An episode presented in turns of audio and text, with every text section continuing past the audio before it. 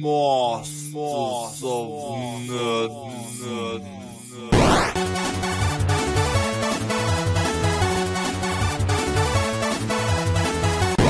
Und damit begrüßen wir euch zu einer weiteren Folge Masters of Nerdism. Heute ist es mal was ganz Spezielles, weil im Gegensatz zu den anderen Episoden haben wir jetzt hier so einen kleinen Direkt-Talk. Wir haben uns zusammengesetzt, äh, beziehungsweise ich habe mir meinen Kompanen Lotso aus dem Hollywood-Podcast geschnappt und wir besprechen heute die ja, wie soll man sagen, 15 Titel, die wir uns vorstellen, die auf der bald erscheinenden PSN, äh, PS1 Mini Classic drauf sein sollten. Also äh, Sony hat bekannt gegeben, dass die erste Sony PlayStation, wie schon zuvor das Nintendo und das äh, Super Nintendo, jetzt als Mini-Variante erscheinen sollen. Und äh, ja, Lotso, äh, wie waren deine Eindrücke davon, dass das jetzt hier passiert, dass es diese Konsole geben wird?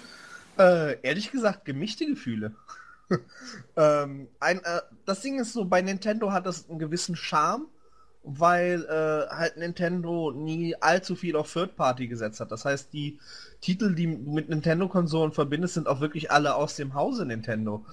Ähm, bei PlayStation fühlt sich das irgendwie so ein bisschen an wie so eine Wundertüte. Da kann theoretisch alles rein. Äh, was natürlich einen ganz neuen Reiz ausmacht. Aber teilweise sind tatsächlich die Spiele alle tatsächlich über Download noch äh, relativ einfach zu kriegen. Äh, es ist aber auf jeden Fall eine gute Sache, weil ähm, wir wollen tatsächlich schon seit Jahren einen Podcast zur PlayStation 1 aufnehmen, äh, weil wir beide sehr an dieser Konsole hängen. Und äh, das hier war dann tatsächlich ein willkommener Anlass für uns, uns einfach mal zusammenzusetzen und über die äh, Spiele zu reden, die äh, wir gerne auf diesem äh, PlayStation Classic sehen wollen würden.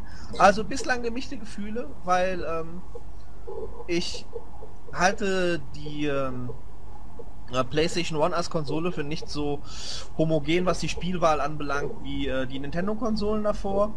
Aber äh, auf jeden Fall ist es, hat es einen Nostalgie-Charme und ich bin gespannt, äh, auf welche 20 Spiele äh, sich Sony letztendlich äh, einigen wird.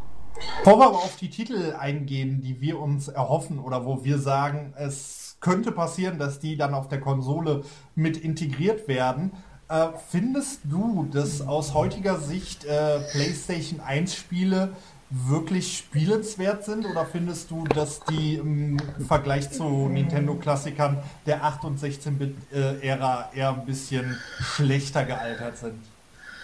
Oh, das ist eine sehr, sehr gute Frage. Ähm, ich äh, tendiere tatsächlich eher zu einer schlechteren Alterung. Äh, tatsächlich den Reiz der PlayStation One macht wirklich dieser reine Nostalgiefaktor aus. Und was damals halt so bahnbrechend war, nämlich äh, die äh, CD-Grafiken und äh, auch 3D-Welten und die Steuerung, das ist mittlerweile alles so schlecht gealtert, dass Leute, die nicht diesen nostalgischen Zugang zur PlayStation One haben, die nicht damit aufgewachsen sind, da mittlerweile sehr, sehr schwer wieder reinfinden. Ähm, das heißt, es kann halt nicht so gut altern wie äh, ein NES-Spiel in der Hinsicht. Aber ähm, trotzdem ist es meiner Meinung nach unter den Spielekonsolen ein gewisser Meilenstein. Und wenn da quasi dieses Spiele-historische Interesse quasi da ist, äh, dann äh, ist es auf jeden Fall ein großer Spaß, sich da wieder dran zu setzen. Du hattest ja auch schon angeschnitten, dass es ja auch hier Spiele geben wird, die es hier dann noch als Download-Titel gibt. Also aktuell äh, beispielsweise Final Fantasy VII wird damit drauf ja. sein. Das gibt es ja auch als Download-Titel. Äh, ebenfalls haben wir dann, also es sind fünf Spiele bereits bekannt. Äh, Final Fantasy VII, wie schon erwähnt, Tekken 3, Wild Arms, Ridge Racer Type 4 und Jumping Flash. Also man kann sagen, so, ja, so ein bunter Genre-Mix wurde ja. da schon bekannt gegeben. Äh, was aber jetzt noch eben halt äh, interessant ist, äh, ob vielleicht positiv oder negativ, das mag jeder selber entscheiden.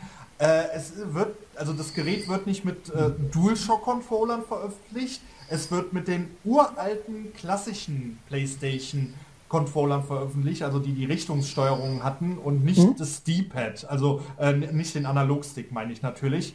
Äh, wie findest du das? Weil ich glaube mittlerweile sind wir ja alle äh, standardmäßig gewöhnt, einen Analogstick zu steuern. Äh, ich finde, den neuen Controller zu nehmen, hätte quasi den Spaß aus dem äh, Produkt rausgenommen. Das soll ja quasi die äh, alte PlayStation neu rausgebracht sein, also gehört meiner Meinung nach auch eindeutig der alte Controller dazu. Das ist, das muss einfach so. Es ist halt äh, ein komplett anderes Spielerlebnis heutzutage. Mhm. Und ich weiß halt auch nicht, ob die Spiele unbedingt auf äh, einen Analog-Stick-Steuerung äh, ausgelegt wären, zumindest wenn man die ganz alten PlayStation One-Teile nimmt. Äh, das heißt, ich finde das schon okay so. Äh, es hat, ich meine, äh, der ähm, SNES Classic ist ja auch mit dem originalen Controller gekommen, der NES Classic auch, also warum nicht der PlayStation, die, die PlayStation Classic? Finde ich, finde ich gut so. Ja, würde ich auf jeden Fall so Ich meine, wie gesagt, äh, der Reiz des Produkts ist halt dieser nostalgische Charme, quasi sich historisch wieder mit äh, der PlayStation äh, 1 auseinanderzusetzen. Und dann gehört meiner Meinung nach auch der originale Controller dazu. Das ist Findest du denn den Preis berechtigt, den sie da veröffentlicht haben? Also es soll ja, ich glaube, äh, umgerechnet, äh, was waren es? Ich glaube 120 oder 130 soll es zum Launch kosten. Ähm, hm, das ist schwierig. Ich meine, äh, die SNES Classic war 100, richtig? Ja, ich meine auch, die wäre so um die 100. Das war so äh, durch gewesen, die Bank ja. 100. Äh, ich sag mal so. Ähm, es werden ja nicht sehr, sehr viele von diesen Classics produziert. Die sind alle sehr, sehr schnell ausverkauft.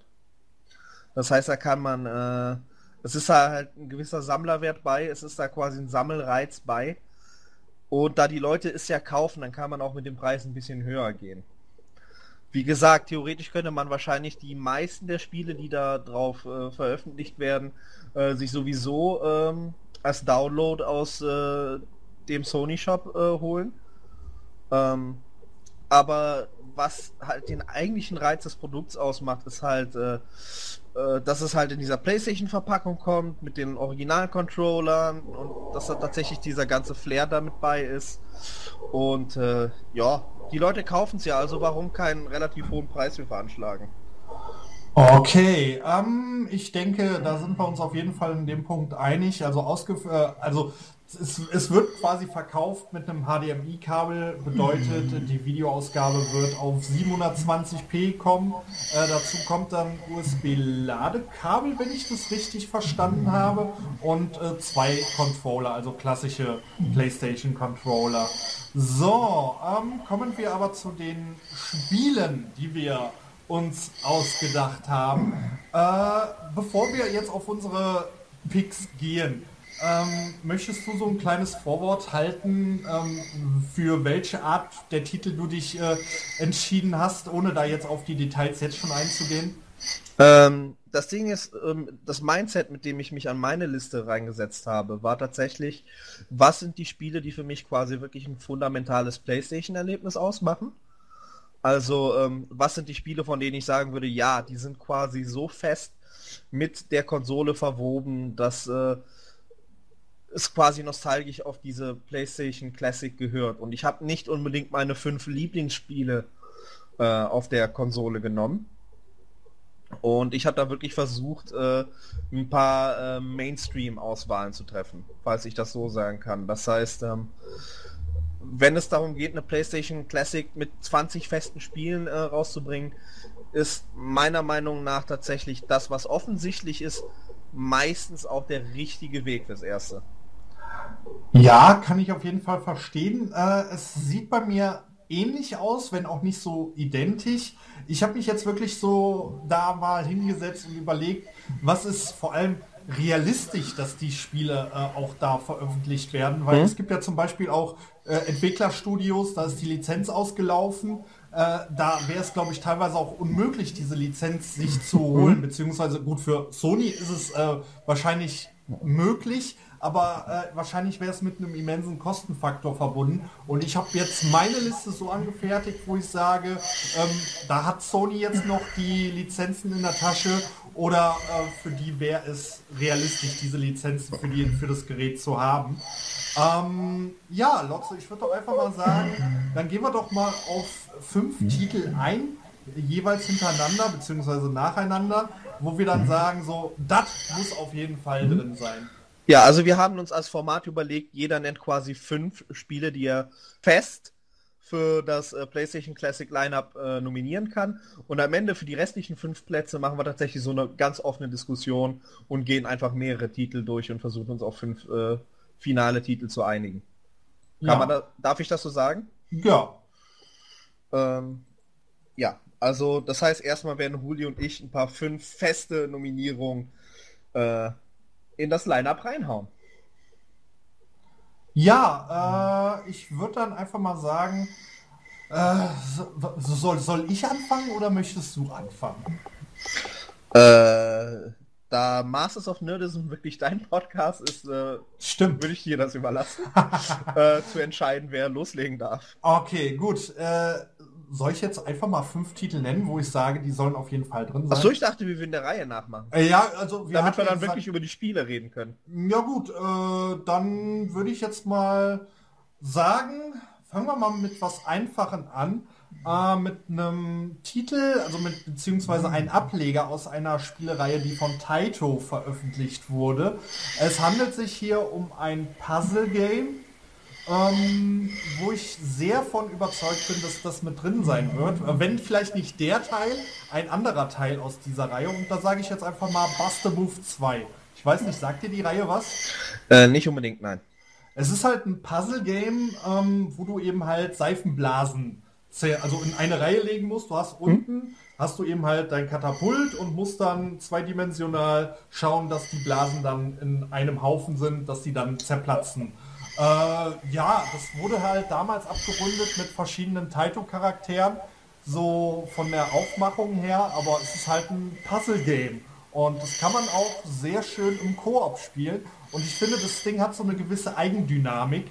Und von daher finde ich es gut und wichtig und vor allen Dingen sehr realistisch, weil wir wissen ja, es ist Final Fantasy drauf. Square Enix hat die Lizenz, äh, also hat Sony ein paar Lizenzen überlassen und da werde ich auch sagen, Bust the Move 2 wird da mit drauf sein. Aber dir sagt die Spielereihe gar nichts. Nein, äh, was mich auch interessieren würde, ist, das klingt ja jetzt alles relativ simpel. Äh, was macht es sich tatsächlich, äh, was macht es für dich tatsächlich zu einem derart elementaren äh, PlayStation-Spiel? Ja, also, für, also es ist nicht, also es gab es auch für andere Plattformen, nur auf der Sony PlayStation war es, glaube ich, für in meinen Augen repräsentativ, weil allein diese 32-Bit Farbgebung, diese Musik, diese ganzen, diese ganze Knuddeloptik mit den Charakteren drumherum und dieses einfache Spielprinzip äh, in, eben halt mit diesem Stereo-Sound, den du damals bekommen hast, äh, das hat so ein bisschen dieses Arcade-Feeling eben halt auf die Konsole gebracht. Und auch wenn es jetzt vielleicht technisch nicht der ausgereifteste Titel ist, aber das ist ein schönes äh, Guilty Pleasure, behaupte ich jetzt mal. Aber auch so unter Puzzle-Fans wird das auf jeden Fall ein Titel sein, wo ich sage, da wirst du auch, wenn du mit, äh, der, mit der Reihe noch nie was anfangen konntest, wirst du da auf jeden Fall deinen Spaß mit haben. Und vor allen Dingen, äh, das ist ein Titel, den kriegst du, glaube ich, auch per Download noch. Aber ich halte es für sehr realistisch, dass der drauf sein wird.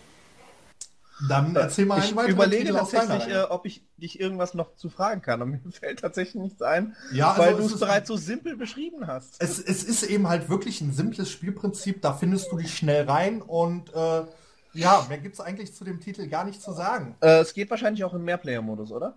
Ganz genau, ja. Okay. Ähm, gut, dann äh, hau ich jetzt mal einen Heavy-Hitter raus. Hm. Äh, ich meine, wir, wir brauchen gar nicht äh, groß um den heißen Ball rumzureden. Metal Gear Solid 1 muss rein. Ähm, mh, darf ich meine Bedenken äußern? Äh, gerne. Äh, ich sage, Metal Gear Solid 1 wird nicht mit drin sein.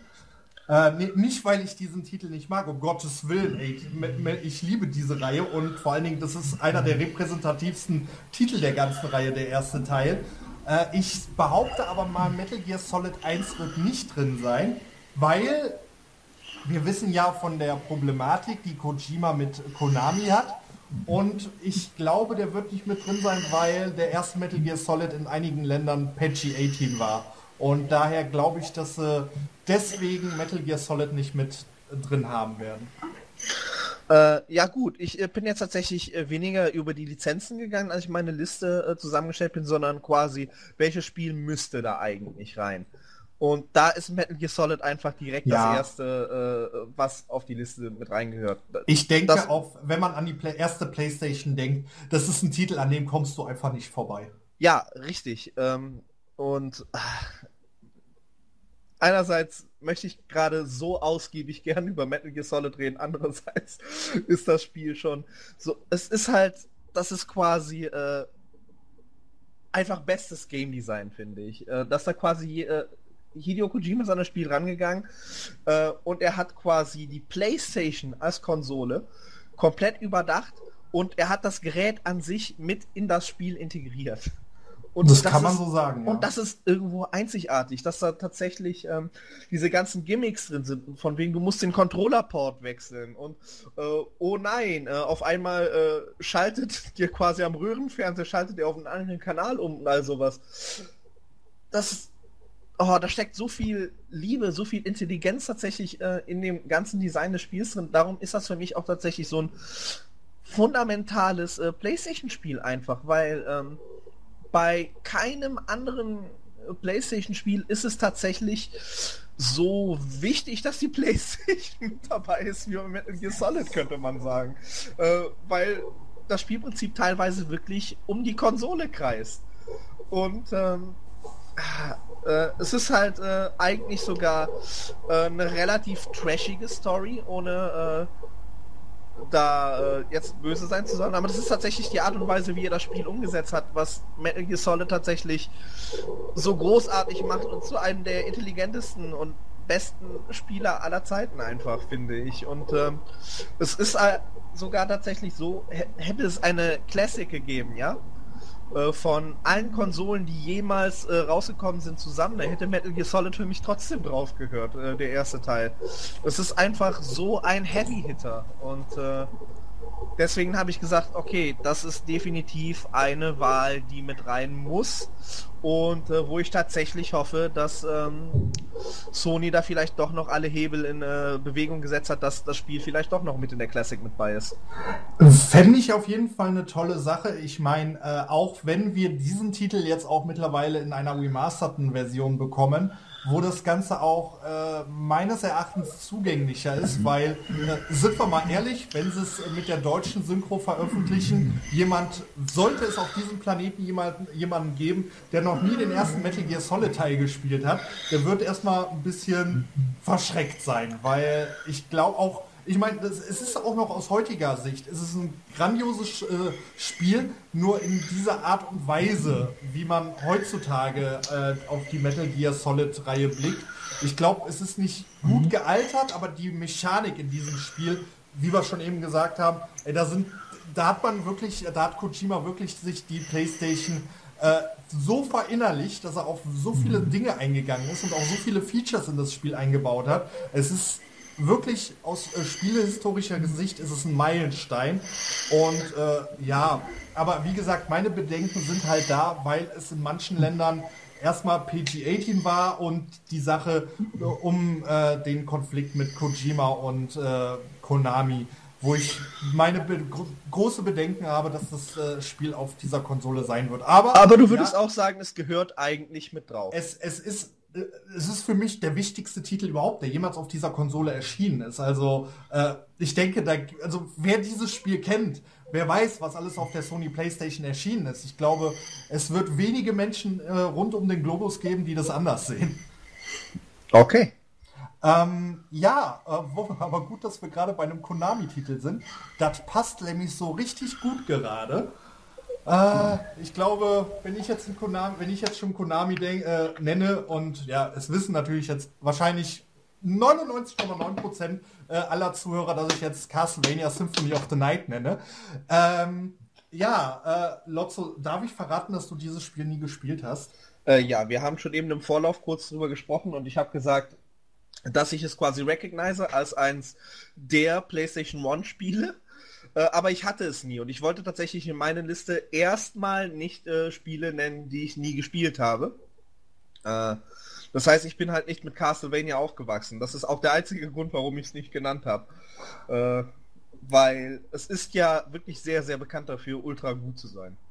Ja, ähm, boah, wo fangen wir bei Castlevania Symphony of the Night an? Also eigentlich ist äh, das ein äh, Sequel zu einem anderen Castlevania-Spiel, was aber nur die wenigsten gespielt haben, nämlich Rondo of Blood, was äh, es auf dem auf der PC Engine gab. Ich glaube, es gab auch eine japanische Super Nintendo äh, wenn ich mich nicht äh, irre. Äh, aber auf jeden Fall ist Castlevania ähm, Symphony of the Night, das hat so ein bisschen mit der Reihe gebrochen. Ich meine, äh, es war nicht das erste Mal, dass man äh, nicht, äh, nicht jemanden aus dem Belmont-Clan gespielt hat. Ich meine, es gab ja äh, Castlevania 3, wo man ja eine ganze Party hatte an wechselnden Charakteren.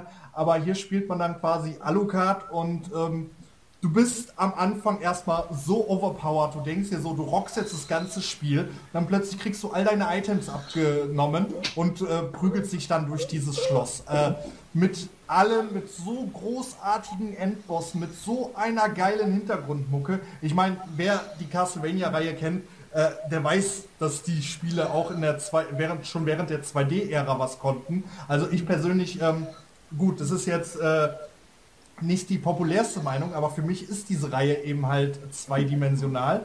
Mal abgesehen von den 3D-Ablegern, die, ich möchte sie jetzt nicht schlecht reden, aber äh, ich habe damals das erste Castlevania auf dem Nintendo Entertainment System gespielt und dachte mir, was ist das für eine geile Scheiße, allein dieser ganze Soundtrack und dass man das wirklich auch schon über Jahre hinweg dann auch so fortgeführt hat mit dieser ganzen Soundkulisse. Kulisse. Ich meine, beim ersten Castlevania, äh, das, das hat ja damals sogar ein ganzes Orchester eingespielt. Und du hast dann auch wieder bei Symphony of the Night diese orchester orchestralische ähm, Musik und äh, durch Symphony of the Night, durch diese ganze Levelstruktur, spricht man ja heutzutage von Metroidvania, weil äh, es, war, es hatte ja im Gegensatz zu den anderen Castlevania-Spielen wirklich so auch gewisse Passagen, wo du Backtracking hast.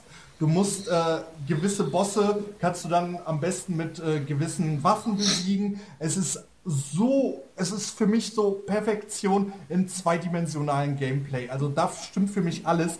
Es ist leider mittlerweile ein teurer Titel. Äh, er wurde aber auch wieder neu aufgelegt, damals auf der PSP. Das wissen die wenigsten in einer etwas abgewandelten Grafik. Aber hier hast du eben halt auch so diese für die damaligen Zeit diese Synchronsprecher, die äh, so ein bisschen cheesy waren. Also sie sind jetzt nicht ganz so cheesy wie die äh, Synchronsprecher der deutschen Version von Metal Gear Solid, aber äh, ja, es, also mir geht bei sowas das Herz auf, wenn ich an Symphony of the Night denke, dann ist es so die Perfektion von Castlevania für mich.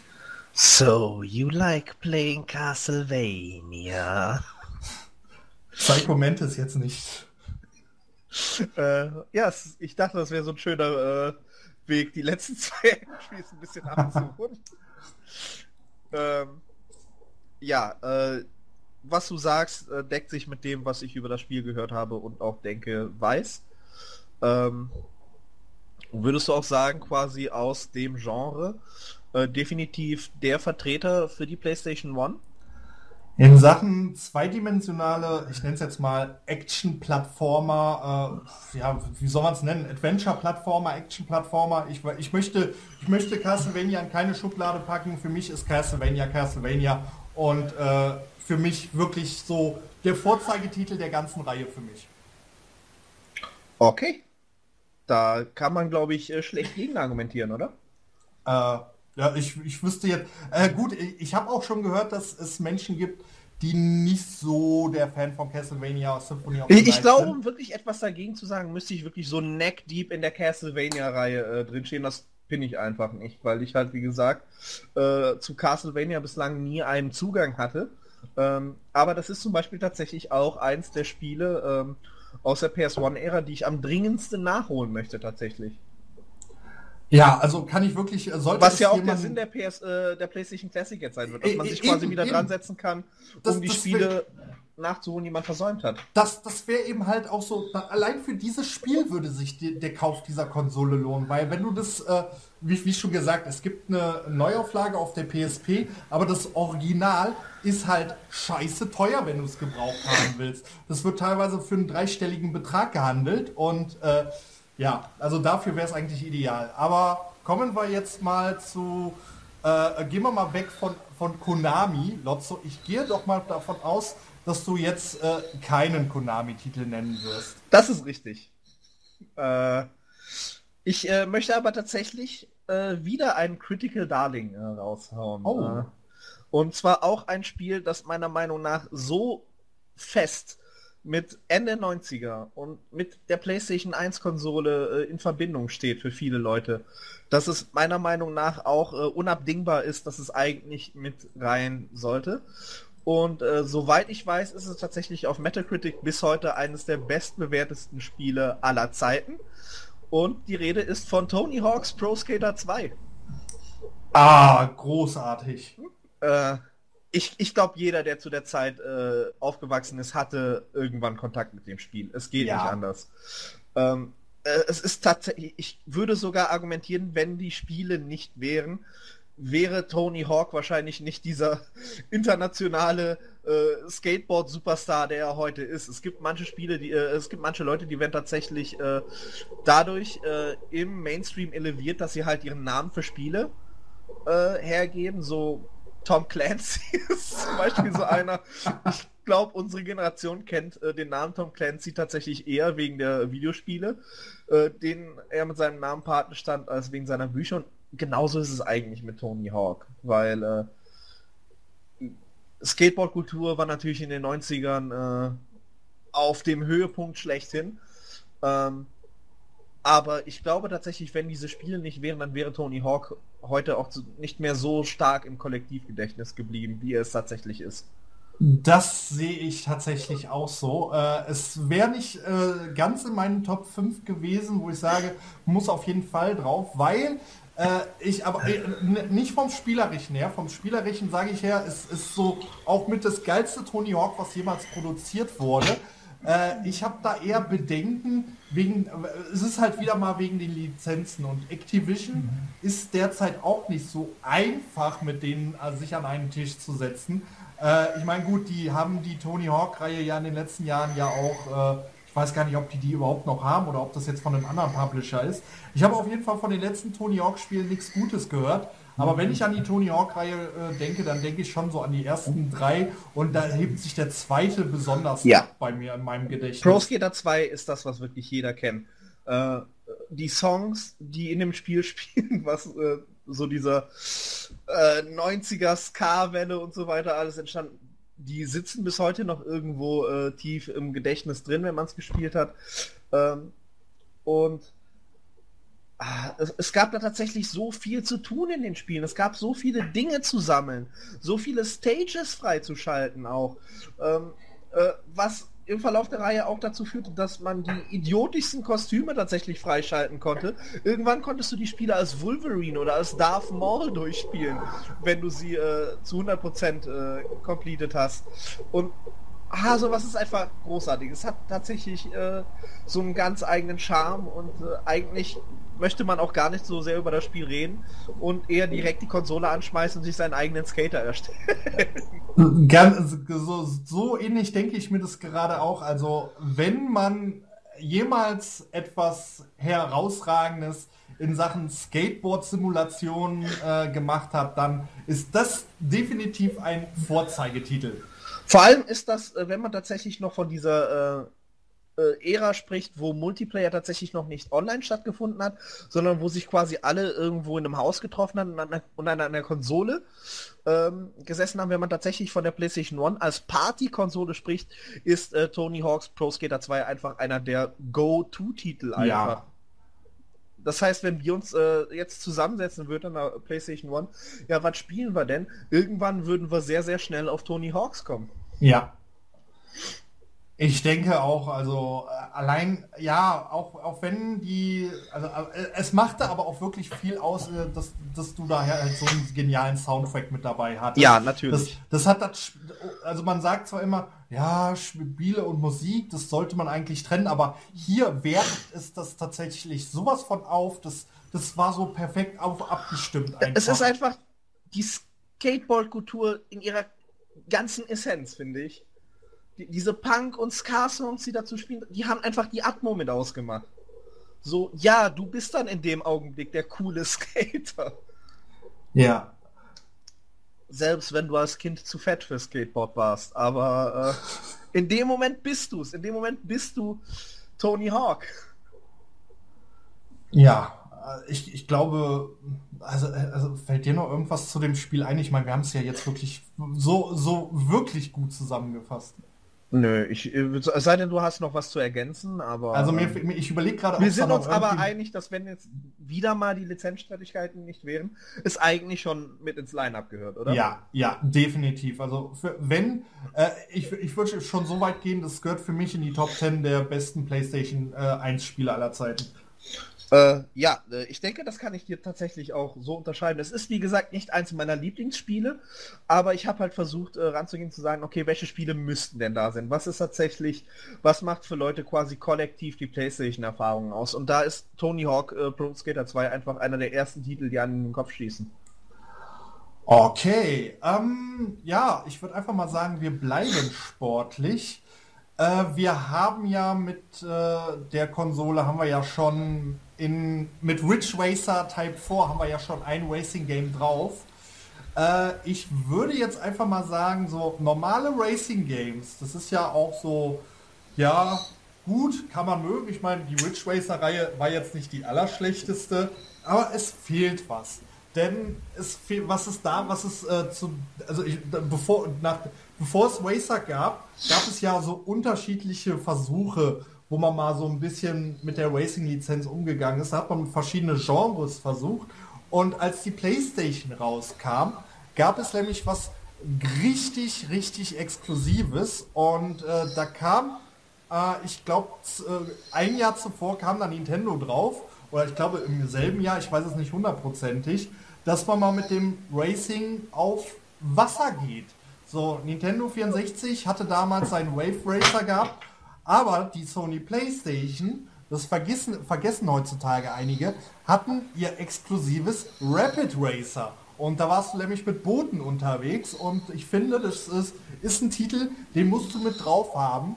Denn äh, normales Racing, das kennt jeder, äh, ist ein bisschen langweilig und wenn du äh, so einen Motorboot Racer in Form von Rapid Racer hast, das ist auf jeden Fall etwas, wo dann die Leute sagen, okay, ich versuche jetzt mal was anderes.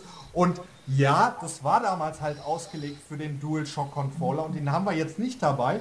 Aber ich glaube, das gibt dem Ganzen dann nochmal so ein anderes Spielgefühl. Und ich bin fest davon überzeugt, dass das ein Titel sein wird, den Sony nochmal äh, rauspackt, denn das ist ein wirklich exklusiver Titel, den haben sie auch in ihrem eigenen Entwicklerstudio auf die Beine gestellt. Kennst du äh, den Titel? Äh, nie von gehört.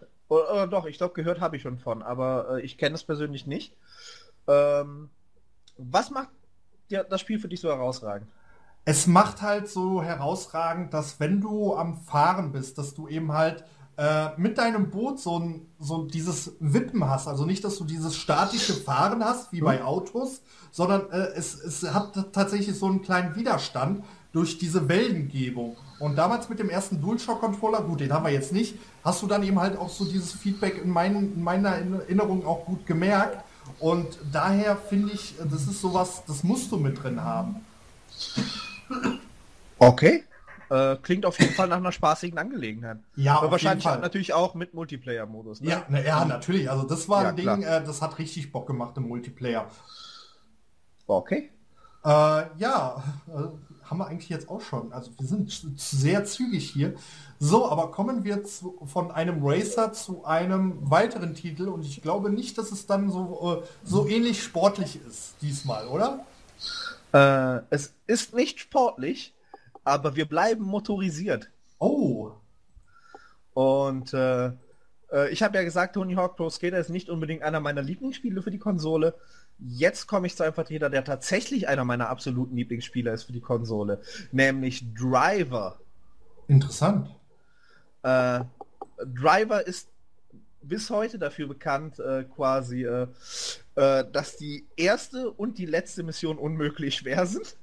Ja. Ähm, aber auch das hat quasi den äh, Reiz von Driver damals äh, für mich ausgemacht, weil äh, du beginnst das Spiel und das Spiel schickt dich erstmal eiskalt in die Fahrschule. Und die Fahrschule ist das Härteste, was du das ganze Spiel über bis zur finalen Mission machen wirst. Das ist. Äh, es ist ein bisschen pervers, es ist ein bisschen gemein, aber wenn du dann tatsächlich äh, die Fahrschule irgendwann gepackt hast, ja, diesen Zettel, wo du da quasi geübt hast, ja, bis du wirklich jeden einzelnen Fahrmove innerhalb dieser 1 Minute 30 oder wie viel es waren, äh, draufkriegst, als du es dann endlich geschafft hast und du bist dann auf den Schulhof gekommen am nächsten Morgen, dann warst du der King. Dann warst du das King und sowas gibt es heute nur noch eher selten in Spielen, finde ich. Ähm, und Driver war tatsächlich zu dem Zeitpunkt auch wesentlich fortschrittlicher als GTA. Als äh, GTA 2 quasi noch tatsächlich diese äh, äh, Top-Down-Grafik hatte, war quasi Driver äh, schon 3D und hat dich wirklich quasi hinterm Auto sitzen lassen und du konntest dann äh, quer durch die City fahren und äh, die Cops richtig nerven. Und ähm, Driver ist einfach elementar für mich. Ähm, man könnte auch argumentieren, dass Driver 2 ebenfalls äh, in das Line-Up mit reingehört, ähm, weil bei Driver 2 dann konnte man tatsächlich sich schon frei rumbewegen.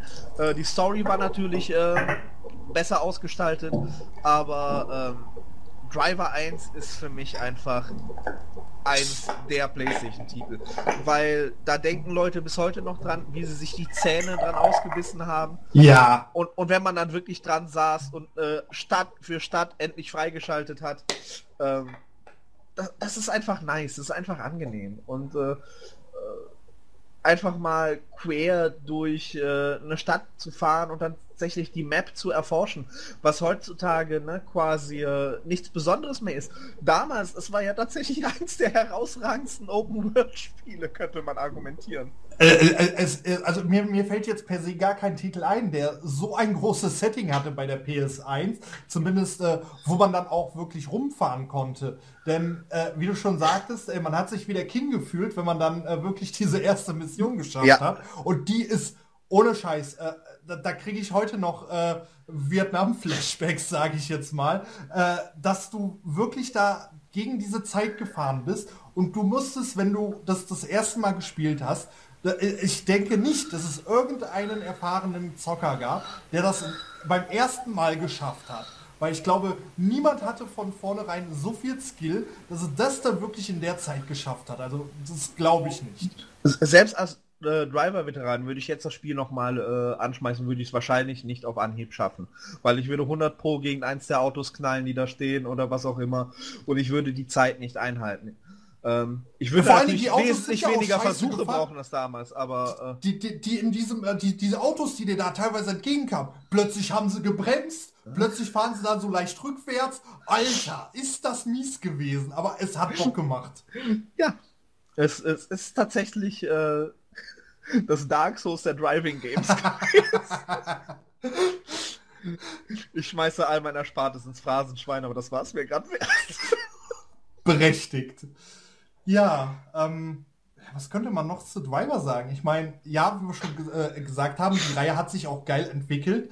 Äh, ich glaube aber auch mittlerweile. Äh, naja, bis dann Driver 3, wo quasi wirklich GTA so schnurstracks an der Reihe vorbeigezogen ist, dass äh, ja. Driver einfach an Relevanz verloren hat. Richtig, immer. ja. Ich meine, äh, ich glaube, Driver war eine große Inspirationsgebung für die Leute vom GTA. Ja. Aber ja, ja, ja, Drive war, war tatsächlich äh, das Spiel damals, das äh, auf dem Level die Boundaries gepusht hat. Auf einem, äh, ne, GTA musste dann auf einmal mitziehen, wenn sie da quasi äh, konkurrenzfähig bleiben sollten. Und was auch sehr, sehr schön an äh, Driver war, war, dass du halt ähm, in den Spielen halt immer diesen Charakter äh, des äh, Undercover Cops Tanner hattest. Und irgendwann hast du auch immer an Tanner gehangen. Und äh, GTA hatten das ja nie. Also sie haben ihre Charaktere immer wesentlich besser ausgestaltet. Aber wenn ich zum Beispiel als Vergleichspunkt GTA 2 heranziehe, dann warst du einfach nur ein Protagonist. Du hattest nicht mal einen Namen. Und Ja.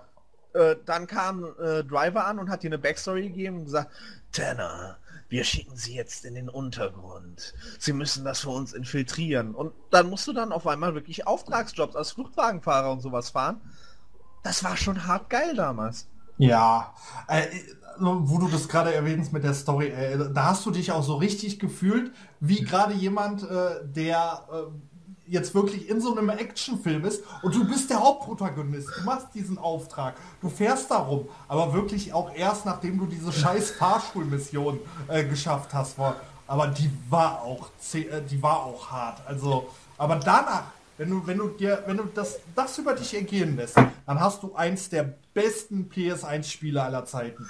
Während Driver 2 dann tatsächlich mit der Story mehr so in eine Richtung äh, modernere Cop-Filme ging, ist äh, Driver 1 auch einfach mal eine wunderschöne Hommage an äh, die 70er Cop-Filme. Ja. Es äh, beruht ja zum Teil äh, tatsächlich auch auf den Film äh, The Driver mit, war es Ryan O'Neill? Ich meine, es war Ryan O'Neill, oder?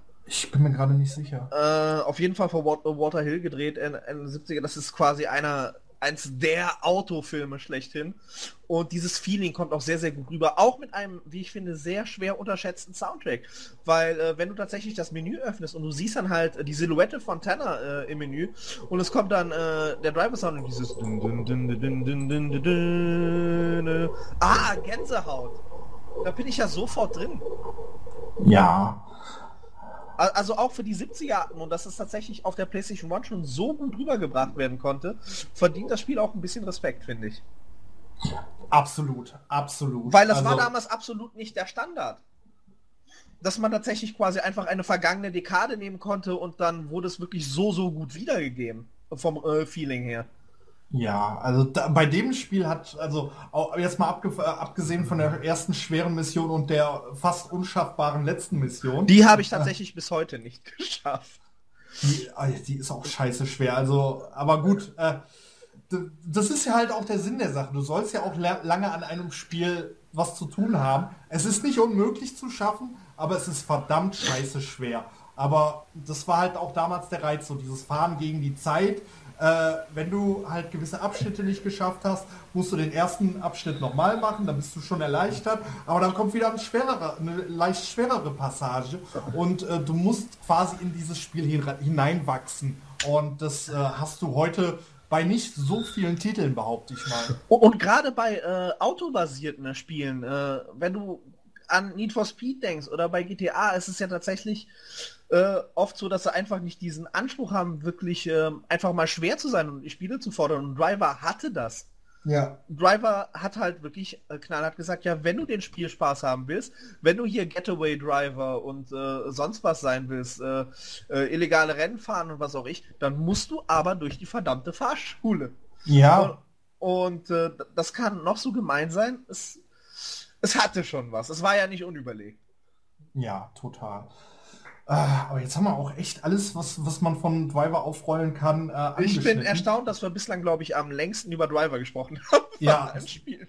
Zu Recht, absolut zu Recht. Ähm, ich würde aber mal sagen, wir gehen jetzt in eine komplett andere Richtung. Denn wir haben jetzt, ja, man kann jetzt sagen, wir haben jetzt Puzzle Games mit drin in unserer Liste, wir haben Action-Spiele drin, wir haben, äh, ja, Simulation hatten wir jetzt auch so ein bisschen mit drin.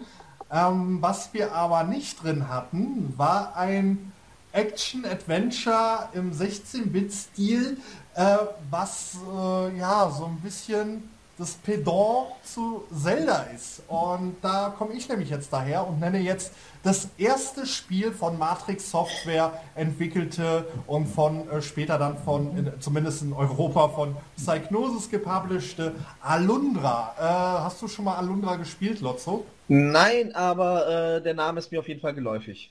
Eben, das ist nämlich auch ein Titel, wo ich sage, das ist auch sehr realistisch, dass der mit drauf sein wird, weil, wie schon gesagt, äh, Matrix Software, das war das erste Spiel, was sie gemacht haben, von Psygnosis gepublished. Ich glaube, da hat Sony jetzt auch noch die Rechte für, gab auch einen zweiten Teil, aber äh, der erste Teil, äh, du kannst sagen, es ist eine Mischung aus The Legend of Zelda äh, mit Secret of Mana. So würde ich es jetzt auf jeden Fall kombinieren, weil du, du bist eben halt, wie, wie, der Titel schon sagt, du bist in dieser Alundra und äh, kommst dann in diese Stadt und da merkst du dann eben halt, dass da so sich ein Dämon äh, eben halt breit gemacht hat und äh, das Gimmick von dem Spiel ist eben halt, du kannst in die Träume rein von den Leuten und da musst du dann eben halt auch Dungeon-artig musst du Dinge verändern. Und da musst du dann eben halt diese, oh, ich weiß es, waren es Vasen, waren es Artefakte, äh, auf jeden Fall, die musst du dann aufsammeln, damit du dich dann am Ende gegen diesen Obermods entgegenstellen kannst.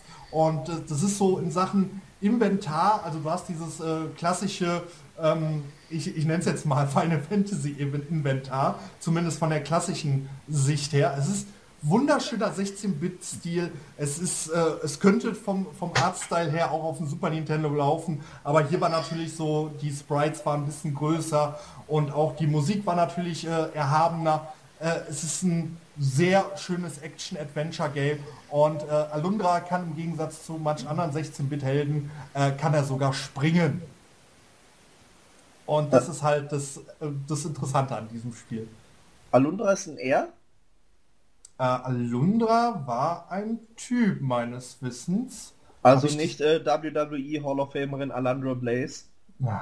Natürlich muss hier auch wieder eine Wrestling-Referenz äh, drin sein.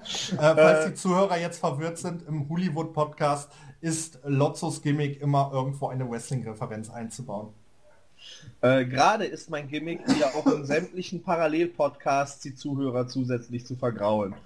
Ähm, Okay, Spaß beiseite. Äh, wie würdest du äh, das Setting in Alando äh, bezeichnen? Ist es mehr so ein fröhliches, unschuldiges Fantasy-Setting oder schon sehr, sehr düster? Es ist, äh, es, also anfangs denkst du, es ist so schon schön, schön fröhlich, aber es ist äh, von, ja, desto weiter du ins Spiel gehst, es wird immer ein bisschen depressiver. Äh, es ist klares Fantasy-Setting, aber es wird so von, ähm, ja, ich sag jetzt mal, von Etappe zu Etappe, es wird immer ein bisschen düsterer. Natürlich hast du auch wieder so deine, ähm, ja, deine Momente, wo du einfach äh, totale Fröhlichkeit erlebst, aber es ist, ja, es, es, es, es ist eine rasante Achterbahn, sage ich mal so. Also auch etwas, das einen durchaus emotional mitnimmt. Ja, durchaus. Äh, hast du bei dem Spiel geweint? Äh, das nicht, aber es ist auf jeden Fall sehr packend und äh, zu Recht würde ich sagen, das ist auch ein Titel, der noch so in den Köpfen der Leute steckt, wenn die an die erste Playstation denken. Äh, und vor allem auch, wie du schon sagst, äh, storylastig. Da hatten wir bisher gar nicht so viele Entries äh, auf dem ja. Gebiet. Ähm, äh, gut, wir hatten Metal Gear Solid, aber ähm, dass da tatsächlich wirklich äh, ein storybasiertes Spiel jetzt noch in die Liste mit reinkommt, ist natürlich top. Ja, also vor allen Dingen, es ist ein zeitloser Grafikstil. Es gibt ja äh, Action-Adventure, äh, die haben jetzt nicht diesen Stil, die haben ja dann wirklich so mit äh, vorgerenderten 3D-Grafiken und so. Und das ist wirklich so äh, klassischer, ich sag's jetzt mal, Pixel-Style. Und das kannst du, glaube ich, auch noch in 30 Jahren spielen und es verliert nicht an Charme. Äh, apropos Grafik, das ist ein schönes Thema, weil äh, ich, wir haben es eben schon kurz angerissen, die PlayStation hat ja tatsächlich äh, die CD ausgezeichnet und dass dann tatsächlich ja. völlig neue Grafiken äh, möglich waren.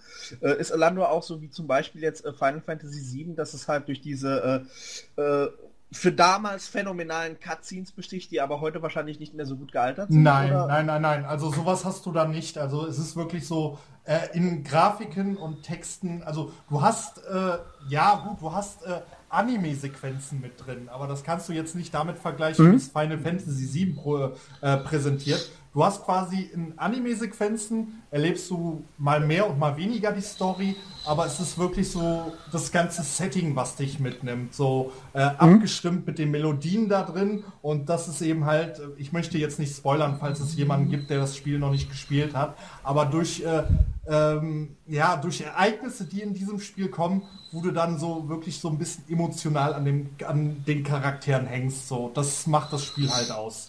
Äh, also könnte man auch eigentlich sagen, so im Vergleich sogar besser gealtert als jetzt zum Beispiel ein Final Fantasy VII. Äh, definitiv. Also ich würde äh, Alundra deutlich besser gealtert ansehen als ein Final Fantasy VII in seiner klassischen Variante. Okay, das äh, heißt ja schon einiges. Ja. Ähm, ich, ich, ich, also mir fällt jetzt auch wirklich nichts mehr über äh, den ersten Teil ein. Ähm, kleiner Randfact, äh, die Leute. es gab Fortsetzungen? Es gab, sogar auf der PS1 gab es einen zweiten Teil. Äh, den habe ich aber nicht so gut in Erinnerung wie den, äh, also wie den ersten Teil. Ähm, kann mich jetzt auch irren. Ich sollte den zweiten Teil vielleicht mal äh, noch mal spielen. Äh, aber es ist ein wunderbarer, äh, äh wunderbares Spiel und äh, ja, als Rand-Nerd, sinnloser Nerd-Fact könnte ich sagen, es waren halt auch Leute da mit involviert, die damals das äh, Landstalker auf Mega Drive gemacht haben. So, falls das jemanden interessiert. Aber ja, es ist ein klassisches 16-Bit Action-Adventure, quasi so äh, das Pedant zu ähm, Zelda, was es damals auf dem Super Nintendo gibt. Nur, äh, dass äh, Nintendo ja dann in andere Gefilde gegangen ist. Okay. Ja, kommen wir zu einem Action-Adventure zu, ja, sind wir jetzt schon bei dem vierten oder fünften Titel, den du uns jetzt nennen willst? Äh, ich werde jetzt den vierten äh, Titel nennen. Okay, da bin ich jetzt mal gespannt. Äh, es geht tatsächlich wieder in ein anderes Genre. Äh, und zwar ein Genre, äh, ich möchte vorab sagen, das wird wahrscheinlich, äh, ich war ja bisher in meinen Entries relativ safe. Das sind ja sehr bekannte äh, PlayStation-Spiele, die ich immer genannt habe. Und äh, bei den meisten wird auch immer gesagt, ja klar, das muss eigentlich definitiv in eine PlayStation Classic mit rein. Ähm, ich habe mir da also auch teilweise andere Listen durchgesehen. Und äh, das Spiel ist wahrscheinlich am kontroversesten, weil es da am ehesten nicht vertreten war. Ähm, wenn du an die Geschichte der äh, Shooter denkst, äh, gibt es quasi äh, meistens eine klare Linie. Du sprichst erstmal Mitte der 90er über Doom, Wolfenstein, GoldenEye. Äh, dann wird meistens immer so ein bisschen gesprungen, dann bist du irgendwann Anfang der 2000er und dann ist die Rede von Half-Life, Halo, mhm. Counter-Strike. Veto. ja, ich würde nämlich auch da ein Veto einlegen. Und zwar ähm, hat äh, Steven Spielberg das Spiel produziert, das ich meine. Und du wirst wahrscheinlich sofort wissen, welches ich meine. Es ist nämlich das allererste Medal of Honor, das meiner Meinung nach unbedingt mit rein sollte. Interessant, äh, äh, also, also äh, interessant, dass du, dass du das hier nennst, aber äh, fahr, fahre bitte fort. Ähm, weil das macht meiner Meinung nach tatsächlich halt noch diesen klassischen äh, Shooter in der PlayStation 1 Ära aus, äh, dass man tatsächlich auch äh, auch im Multiplayer-Modus natürlich spielen konnte mit Splitscreen und whatever. Äh, aber das Setting war halt damals so großartig, äh, dass man äh, dann die Kampagne gespielt hat und es war tatsächlich so, also wäre man gerade im Zweiten Weltkrieg, weil, wie gesagt, das Spiel war ja, meine ich, von DreamWorks produziert, lass mich nicht lügen äh, dass da also tatsächlich auch an den äh, Cutscenes äh, professionell mitgearbeitet worden war, dass äh, man dann tatsächlich diese Kampagne äh, sehr, sehr gut nachfühlen konnte. Und das war ja äh, zu einer Zeit, wo es äh, Call of Duty zum Beispiel noch gar nicht gab. Ja, äh, Medal of Honor war da quasi der Vorreiter und wurde dann äh, später von Battlefield und von Call of Duty und wie sie alle heißen, äh, abgelöst. Aber ähm, damals war das her herausragend. Man startet das Spiel und man hört so quasi militärische Trommeln und man sieht einen Dia-Vortrag, äh, so, das ist jetzt ihr Schlachtplan. Und man bekommt da die Geschichte des Zweiten Weltkriegs äh, wirklich nah nacherzählt. Das war schon was Besonderes, finde ich. Und äh, darum ist Medal of Honor für mich auch so eine Art Spielerlebnis, das man äh, auf der PlayStation äh, One nicht unbedingt ignorieren sollte. Es ist nicht der beste Shooter aller Zeiten, definitiv nicht. Äh, kann es auch gar nicht, aber die Art und Weise, wie man da quasi in dieses Setting geschmissen worden ist und sich da äh, durch die Level nicht nur durchschießen musste, sondern zum Beispiel auch äh, quasi einen Ausweis zücken musste, um hier und da mal vorbeizukommen. Ähm, ich habe halt die Atmosphäre des Spiels noch unglaublich gut im Gedächtnis. Äh, ich, ich muss gestehen, ich war nie der groß, äh, große Freund von ähm, Shootern im Weltkriegsszenario. Aber ja, du hast recht, es hatte sehr innovative Ideen für das ganze Genre, weil wenn wir so an klassische Shooter denken, du hast es ja schon erwähnt, wir denken an Doom, Wolfenstein, äh, später dann auch so andere Franchises, aber ja, der erste Medal of Honor, so er gehört dazu, aber ich habe da auch Bedenken, dass der äh, mit drin sein wird, weil ich glaube, das war auch ein 18er-Titel. Aber technisch gesehen, ja, es ist ein wichtiger Titel für das äh, Ego-Shooter-Genre und vor allen Dingen für, ja, für das First-Person-Shooter-Genre.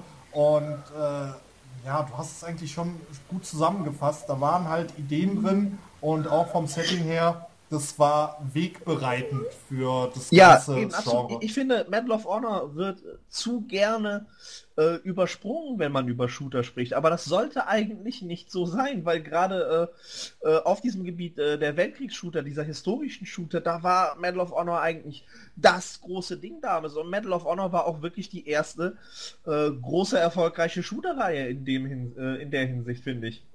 Ja, absolut. Weil Medal of Honor war damals tatsächlich eine fette Hausnummer. Ja, vor, vor allen Dingen, äh, du, es, wir hatten ja nie, also ich meine, Kriegsshooter äh, mit Kriegsschauplätzen gab es immer, aber dass so, so, dass sich da Gedanken gemacht wurde in der Art und Weise, das war schon, äh, ja, also damals war es sehr innovativ. Ja.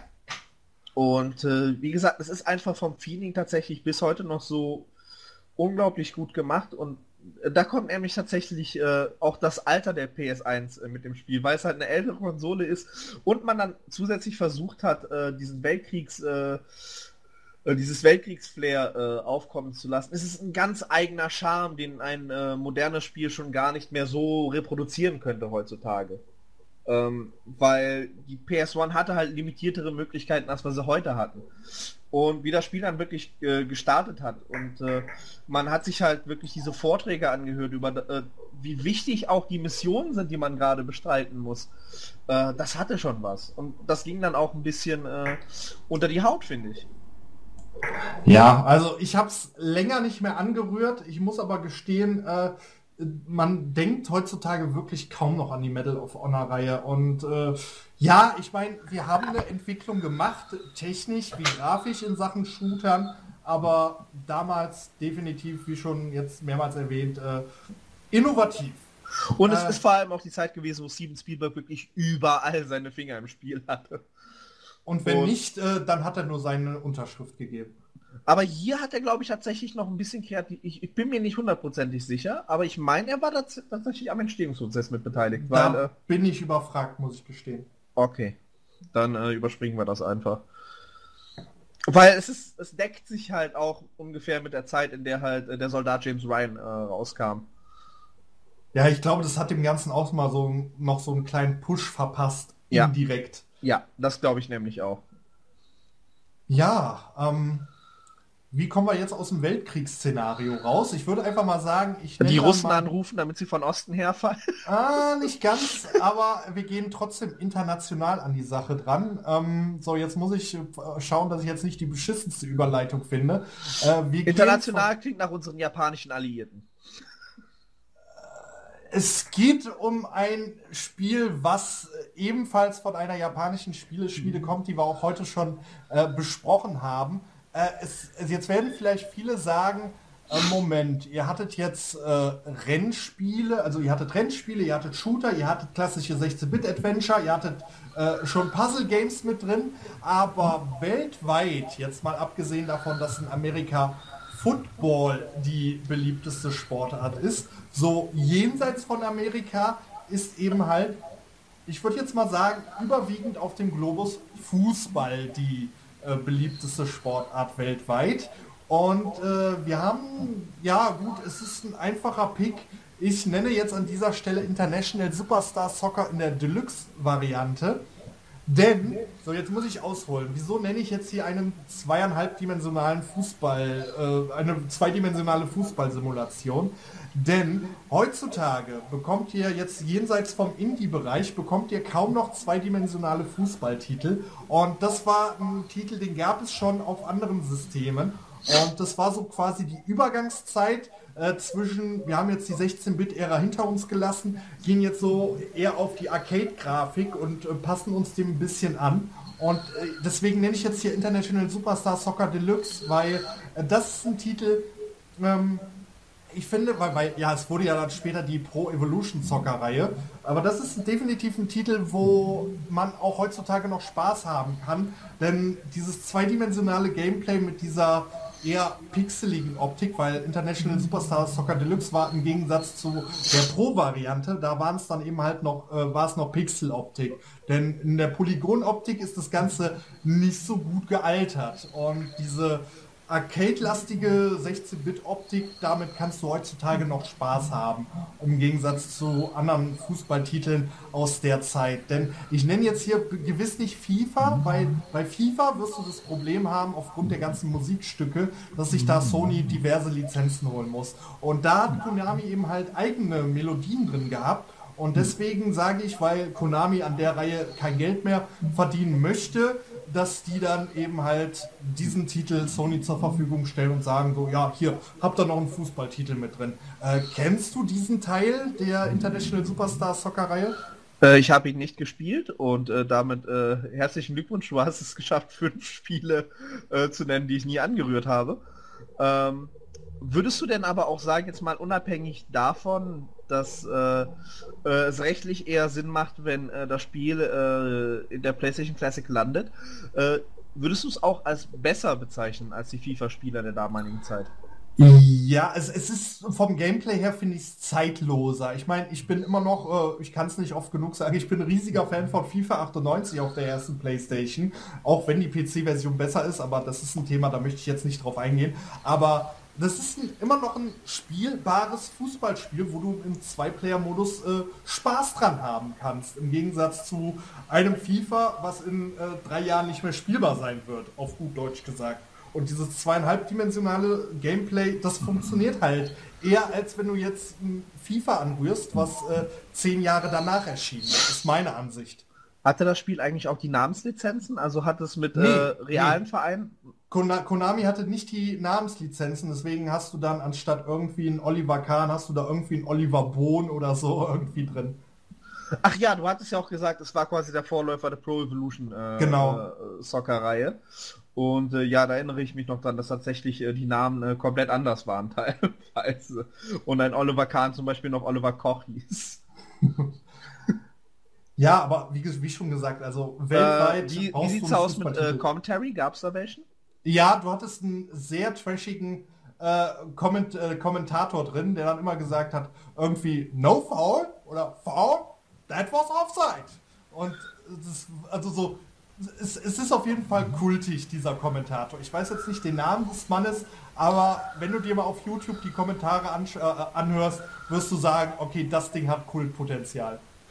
Äh, wie eigentlich auch der Kommentar von Wolf-Dieter Poschmann und Jörg Dahlmann in den FIFA-Spielen ja, der damaligen Zeit. Ja, das, also das möchte ich möchte die beiden nicht schmälern, aber das ist ein ganz Bruce Lee wäre stolz auf ihn gewesen, so hat er ihm die Beine weggezogen. Genau. Und den Satz haben sie in jedem einzelnen FIFA-Spiel wiederholt. Aber, aber, aber, aber das ist halt auch so eine Sache, wenn eben halt ein äh, FIFA, also wenn äh, ein System äh, erscheint. Ich weiß nicht, ob dann alle Lokalisationen drin wären. Ja. Ich weiß, das ist halt auch, deswegen ist auch so, waren es halt auch so die Titel. Äh, gut, Castlevania Symphony of the Night, das hast du damals auf Englisch gespielt. Auch wenn du das, ich glaube, gab es eine deutsche Version? Ja, doch, das gab es auch auf Deutsch. Aber ich habe es halt damals auf Englisch gespielt, auch wenn ich zu dem damaligen Zeitpunkt nicht sehr gut Englisch konnte. Aber ich habe es so teilweise verstehen können, weil die Dialoge nachgesprochen wurden. Und äh, ja, Du, äh, du, hast auf jeden Fall gut nachvollziehbar äh, gemacht, warum äh, dieses Spiel eher reingehört als jetzt zum Beispiel ein FIFA-Spiel. Um ja.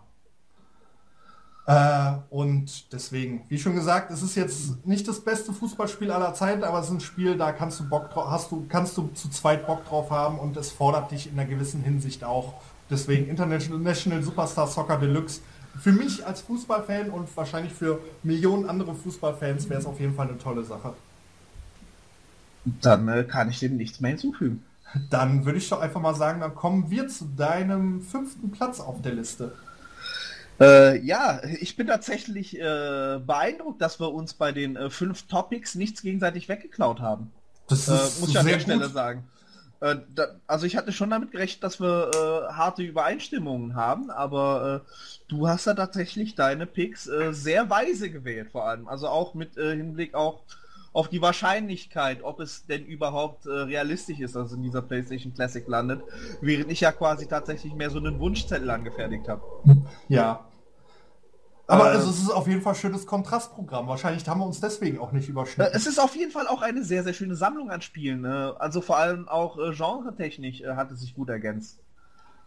So kommen wir dann jetzt zu deinem fünften Platz und da müssen wir nur noch schauen, welche fünf wir noch reinhauen. Richtig. Ähm, so. Mein fünfter Platz ist äh, wieder mal ein Spiel, von dem ich kein allzu großer Fan bin.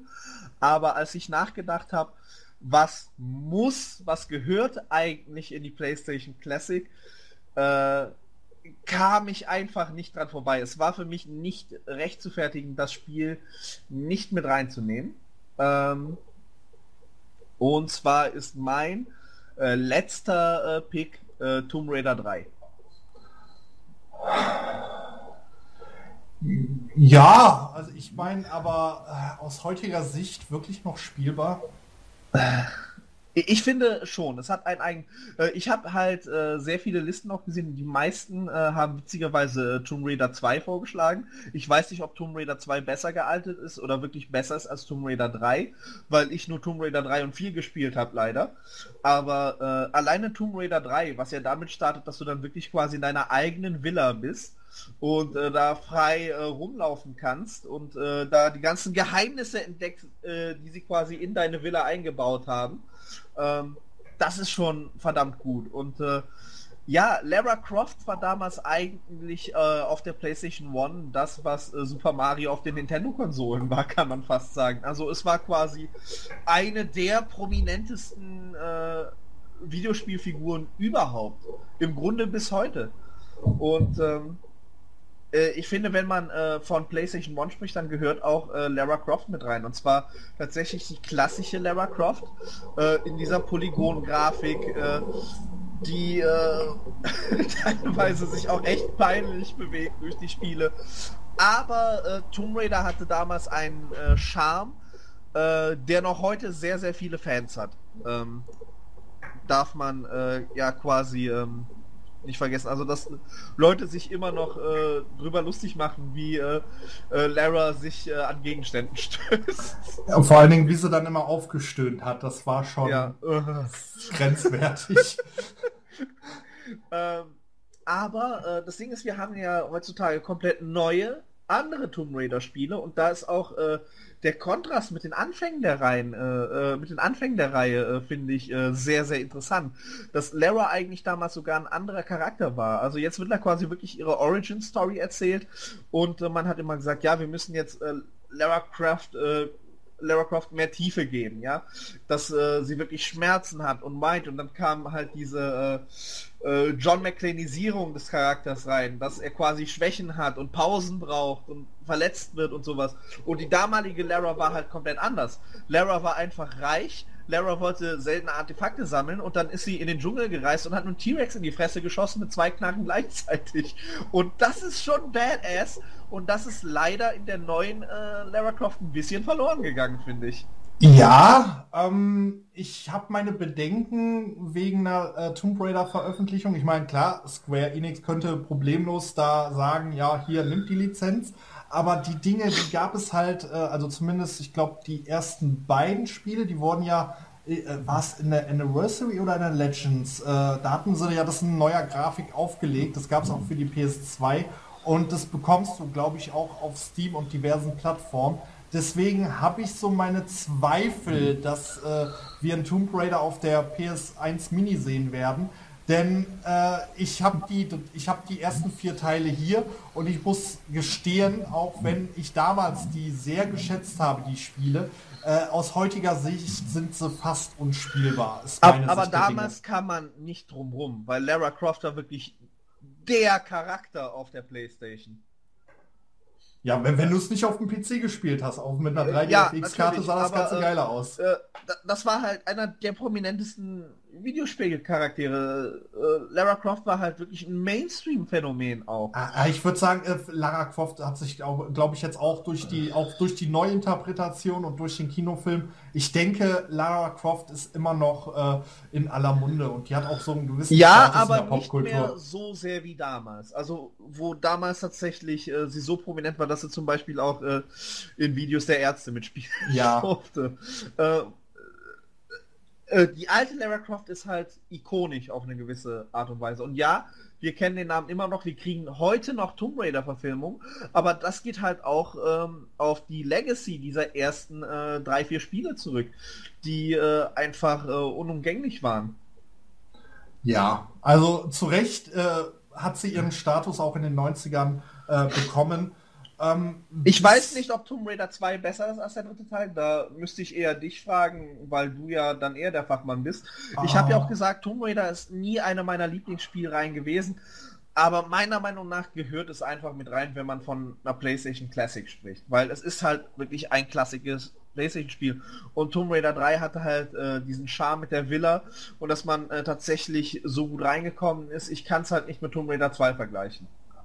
Ja, also äh, spielerisch war es damals auf jeden Fall, es hat in die Zeit gepasst. Vor allen Dingen ähm, heutzutage werden ja wenig solche Spiele gemacht, wo du dann eben halt Knarre ziehen, dich irgendwo dranhängen, hochklettern, äh, dann hast du auch leichte Stage-Passagen mit äh, Rätseleinlagen, dass du eben halt Dinge auf Schalter schieben musst. So, Klar. das hat damals absolut in die Zeit gepasst. Das war auch so gameplay-technisch für die damalige Zeit war es auch ähm, war es auch ein Vorzeigetitel, was du eben halt in einer dreidimensionalen Third-Person-Optik äh, machen kannst. Aber ja, wie gesagt, äh, ich habe meine Zweifel, aber es wäre zu Recht, äh, wäre es eine schöne Würdigung, wenn es auf dieser, äh, ja, auf dieser Compilation auf der PS1 Mini erscheinen würde. Äh, ja. Auch sehr schön, dass sie den Titel nie ins Deutsche übersetzt haben. Übrigens. Ich glaube, es wäre ein bisschen seltsam, äh, im Mediamarkt zu laufen und sich das neueste Grabräuber zu holen. Ja, ja. ah, fällt dir noch was ein zum dritten Tomb Raider? Ähm, äh, wir könnten noch erwähnen, da, ich könnte dich noch fragen, ob du damals natürlich auch äh, deinen Butler im Kühlschrank eingeschlossen hast. Ja, natürlich habe ich ihn eingeschlossen. Siehst du, und das sind halt so Dinge, über die man noch nachdenkt in Bezug auf die Tomb Raider-Reihe. Und das ist quasi so ein so prägnanter Moment, dass ich auch gesagt habe, okay, ich wähle jetzt Tomb Raider 3 mal rein äh, weil es halt unter anderem diese Nummer mit dem Kühlschrank gibt, die jeder gemacht hat. Das ist wahr, ja. Ja, ähm, dann kommen wir aber jetzt mal in ganz andere Gefilde und jetzt werde ich mal einen Titel nennen. Also, äh, also wir sagen jetzt quasi jeder unsere fünf sicher und jetzt ist offene Diskussion. Muss es sein? Genau. Äh, sollte es wegbleiben? Okay. Ähm, Kurz Stopp, Huli. Kurzer Stopp, ich muss mich kurz schneuzen.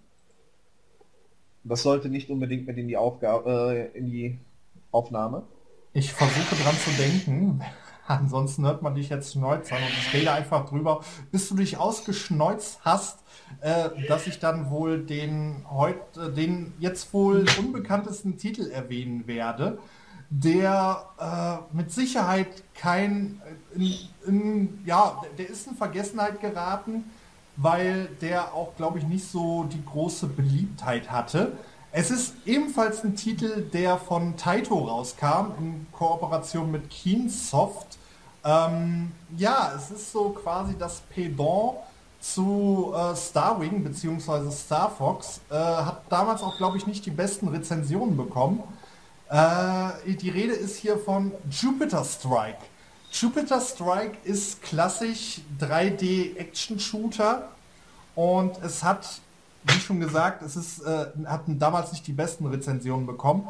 Aber ich glaube, dass das mit drin sein wird, weil, wie schon gesagt, Taito, äh, Lizenzen liegen bei Square Enix. Square Enix möchte mit dieser Marke kein Geld mehr verdienen. Und deswegen sage ich so als Alternativtitel gegenüber zu dem, was auf dem Super Nintendo erschien, Starwing, werden sie Jupiter Strike machen. Wie schon gesagt, äh, achso, ja, ich müsste erwähnen, in Japan hieß das Ganze Zeitgeist, weil die Japaner hatten es ja irgendwie immer mit deutschen Titeln. Und hierzulande wurde das Ganze als Jupiter Strike äh, veröffentlicht. Ja, es ist eben halt ein 3D-Scroller und äh, ist, ich weiß gar nicht, ob das auch auf anderen Systemen erschien, aber ich habe es als PlayStation 1 exklusiv im, äh, im Gedächtnis. Und äh, ja, du musst eben halt gegen eine außerirdische Lebensform kämpfen. Du hast eben halt vorgerenderte äh, Zwischensequenzen. Und äh, ja, damals hat es sich halt nicht gut spielen lassen, aber ich denke, es wäre so eine schöne Alternative, wie schon gesagt, zu den Starwing-Titeln, die äh, Nintendo veröffentlicht hat. Ich glaube, es war jetzt taktisch nicht sehr klug von dir, direkt mit einem Outsider-Titel loszulegen. Wenn wir ja, uns äh, einigen müssen, ob das äh, wirklich auf die Liste mit drauf sollten. Ähm, Äh, und was ich hier vermisse, ist, du gehst halt äh, sehr gern das Lizenzargument. Da wäre es realistisch, dass Sony die Lizenz für bekommt. Aber was macht es wirklich unabdingbar äh, für eine PlayStation Classic? Und da werde ich dir jetzt nämlich einen anderen Titel äh, entgegenhalten. Okay. Und da können wir mal diskutieren, welcher von den beiden eher rein sollte. Weil das ist, glaube ich, äh, äh eine, produktive, äh, eine produktive, komparative Diskussion, die wir dann starten können. Wie wäre stattdessen mit G-Police? Äh, G-Police hätte ich auch auf meine Liste geführt. Halte ich auch für realistisch, dass das Ding mit drauf sein wird, denn äh, war ja auch ein Psychnosis-Titel und äh, Psychnosis wurde ja damals quasi von Sony äh, aufgekauft. Und äh, ja, es ist damals war es halt auch, du hast halt richtig auch gefühlt, wie du dann eben halt dein, äh, dein Luftschiff gefahren hast, beziehungsweise es war ja eher eine Art Helikopter, den du da geflogen bist. Äh, es ist auch so damals, ich, ich habe den Titel sehr gerne gespielt und äh, ich weiß nicht, wie sie es heute steuern lässt. Ich müsste es mal wieder anrühren, aber es ist ein sehr geiler Titel damals gewesen. Ich habe G-Police vor allem als sehr, sehr schwer in Erinnerung. Also da ist es ja. tatsächlich schon sehr, sehr früh im Spiel äh, knüppelhart äh, weiterzukommen. Ja, vor allem, du hast da ja ist da vor allem dieses äh, schöne äh, äh, Cyberpunk-Setting ist einfach ja, super geil rübergekommen ich erinnere mich da direkt an diesen Konvoi, den du aufhalten musstest, wo dann diese schlecht animiert, also aus heutiger Sicht schlecht animierten Trucks auf dich zukamen oder LKWs. Auf jeden Fall diese Laster, die kamen dir entgegen und du musstest die alle zerstören. Das habe ich jetzt noch so im Kopf. Ich weiß nicht, ob das eine der ersten Missionen war. Das ist eine der ersten, wo du dann tatsächlich auch die Fracht scannen musst, äh, ob da illegale Güter verschifft werden. Und äh, äh, natürlich hat die Police auch eine Story, die ist aber tatsächlich mehr hintergründig, weil du bist halt tatsächlich äh, äh, in dieser dystopischen Polizeieinheit und äh, musst da quasi äh, den Luftraum sauber halten. Und äh, manchmal darfst du auch, glaube ich, Bodeneinheiten spielen. Aber wäre G-Police dann nicht eher geeignet für die PlayStation Classic, einfach weil es mehr memorable ist? Weil es zum Beispiel auch diese damals neumodischen Cutscenes hatte, die heute furchtbar cringy sind. Ja. Aber damals war das halt, boah, beeindruckend. Das war halt ja. tatsächlich so, als würde man einen neuen Blade Runner äh, auf der Playstation spielen. In der äh, Tat, ja. Wäre G-Police dann nicht eigentlich besser im Classic Lineup aufgehoben ja. als äh, Jupiter Strike? Ja, da, also ohne, ohne Wenn und Aber, weil G-Police auch einfach das bessere Spiel ist, was auch eine bessere Gameplay-Mechanik hat. Also das, das, steht außer Frage. Also ich meine, gut, wir, wir müssten ja jetzt nur überlegen, so ähm, was könnte halt noch mit drauf sein, was ist realistisch. Wäre bei beiden Titeln natürlich realistisch, aber ich glaube, dann würde eher G-Police mit draufkommen. Okay, äh, dann können wir das schon mal provisorisch festhalten, dass G-Police vielleicht mit reinkommt, oder? Ja, und jetzt, ähm, gut, dass wenn du mit, mit, dieser, mit dieser Vergleichsthematik anfängst, mhm. äh, da könnte ich jetzt auch direkt einen Titel nennen, ähm, wo wir sagen, wird der oder ein anderer Titel eines Entwicklers mit draufkommen. Sagt dir der Titel Whip Ribbon was? Äh, nicht wirklich. Whip Ribbon so, äh, ist ein Rhythmusspiel. So, und jetzt wird dir wahrscheinlich direkt eine Glühbirne angehen. So, Rip Ribbon ist ein gezeichneter Hase, wo du dann immer nach Melodie ähm, Buttons betätigen musst. Also du siehst quasi so eine zweidimensionale äh, Ebene, der Hase läuft und dann kommt ein Hindernis, du musst eine, Tasten, eine Tastenkombination drücken. Also meistens musst du nur eine Taste drücken, dann äh, reagiert er eben halt auf dieses Hindernis, was ihm entgegenkommt. Und äh, während der, des Ganzen entwickelst du eine Melodie. Und wenn du dann in diesem Rhythmus drin bist, dann schaffst du das Level auch äh, sehr einfach. Und jetzt kommt nämlich, äh, wenn du an Rhythmusspiele denkst. Ja, natürlich. Es ist eindeutig, wen du meinst. Ja, und es ist der, gleiche Entwickler gewesen. Ähm, ja, ähm, also wir reden von Parappa the Rapper natürlich. Richtig, ne? ja. Äh, da komme ich aber tatsächlich wieder mit Argument, wenn du wir jetzt quasi wirklich davon ausgehen, dass die PlayStation Classic äh, ein Nostalgieprodukt ist und tatsächlich auch mit den stärksten Nostalgievertretern aus der Zeit werben möchte, müsste dann nicht eher Parappa rein als Whip Rim. Auch Richtig. wenn es vielleicht das schwächere Spiel ist.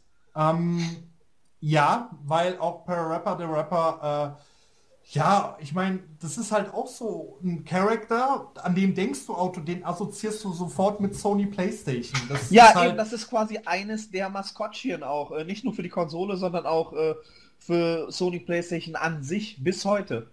Ja. Also, ja, da, also in, in dem direkten Vergleich sage ich dann auch Per Rapper the Rapper, aber ich sage auch, Whip Ribbon ist ein Spiel, ähm, was für damalige Verhältnisse auch sehr in die Zeit gepasst hat. Und vor allen Dingen äh, vom Grafikstil her ist es zeitloser, eben halt, weil es eben halt ähm, nicht so wie Per Rapper the Rapper äh, so eher dreidimensional und fast schon eindimensional war, wenn du verstehst, was ich meine. Mhm. Ähm, ja, aber da kann man sich jetzt streiten, setzt man eben halt bei solchen Titeln jetzt eher auf das Zeitlose oder ähm, ich meine gut, per Rapper the Rapper ist jetzt nicht so scheiße gealtert. Mhm. Das kannst du immer noch spielen. Ähm, ja, aber ich denke, da wird so jeder von beiden seinen Favorit haben. Aber per Rapper the Rapper ist natürlich das äh, äh, bekanntere Spiel von beiden. Ähm, ich möchte dir direkt die nächste Vergleichsdiskussion äh, an den Kopf knallen. Ähm, äh, wo ich tatsächlich aber auch nur oberflächlich äh, Bekanntschaften mit den Spielen habe, mit beiden. Okay. Äh, Resident Evil 1 und Silent Hill 1. Oh, sehr... Man, man, kann Survival Horror bei der PlayStation nicht völlig weglassen. Du hast natürlich immer darauf geachtet, dass die Spiele, die damit veröffentlichen, äh, family-friendly und PG sind. Aber äh, wenn wir jetzt tatsächlich mal davon ausgehen, dass wir ein Survival-Horror-Spiel mit in dieses Line-Up nehmen müssten, welchen, welches von den beiden würde dann eher in die Top 20 reingehören? Mm, also ich, ich behaupte ja mal, dass keiner von beiden Titeln auf der PS1 äh, Mini Classic erscheinen wird. Aus diversen Gründen, weil es sind beides äh, PG-18-Titel äh, und das kannst du, glaube ich, so nicht vermarkten. Ich glaube, äh, Resident Evil 1 war auch in der ungeschnittenen Version hierzulande verboten und äh, Resident äh, und Silent Hill war eben halt auch aufgrund seiner ähm, grafischen, expliziten Darstellung, war es eben halt auch ein sehr brutaler Titel. Ähm, aber welcher ist jetzt technisch der bessere? Da kann man sich jetzt wirklich äh, drüber streiten, weil beide sind ja auf ihre eigene Art und Weise unterschiedlich. Bei dem anderen hast du wirklich so dieses ähm, Survival-Gefühl und kannst dich nicht wehren, beziehungsweise äh, du, du kannst dich in Resident Evil kannst du dich besser wehren als in Silent Hill. Ich sage mal so, ich habe bisher ja gerne mal mit dem äh, was ist ikonischer, was ist nostalgischer Argument, äh, bin ich ja gerne mal gekommen.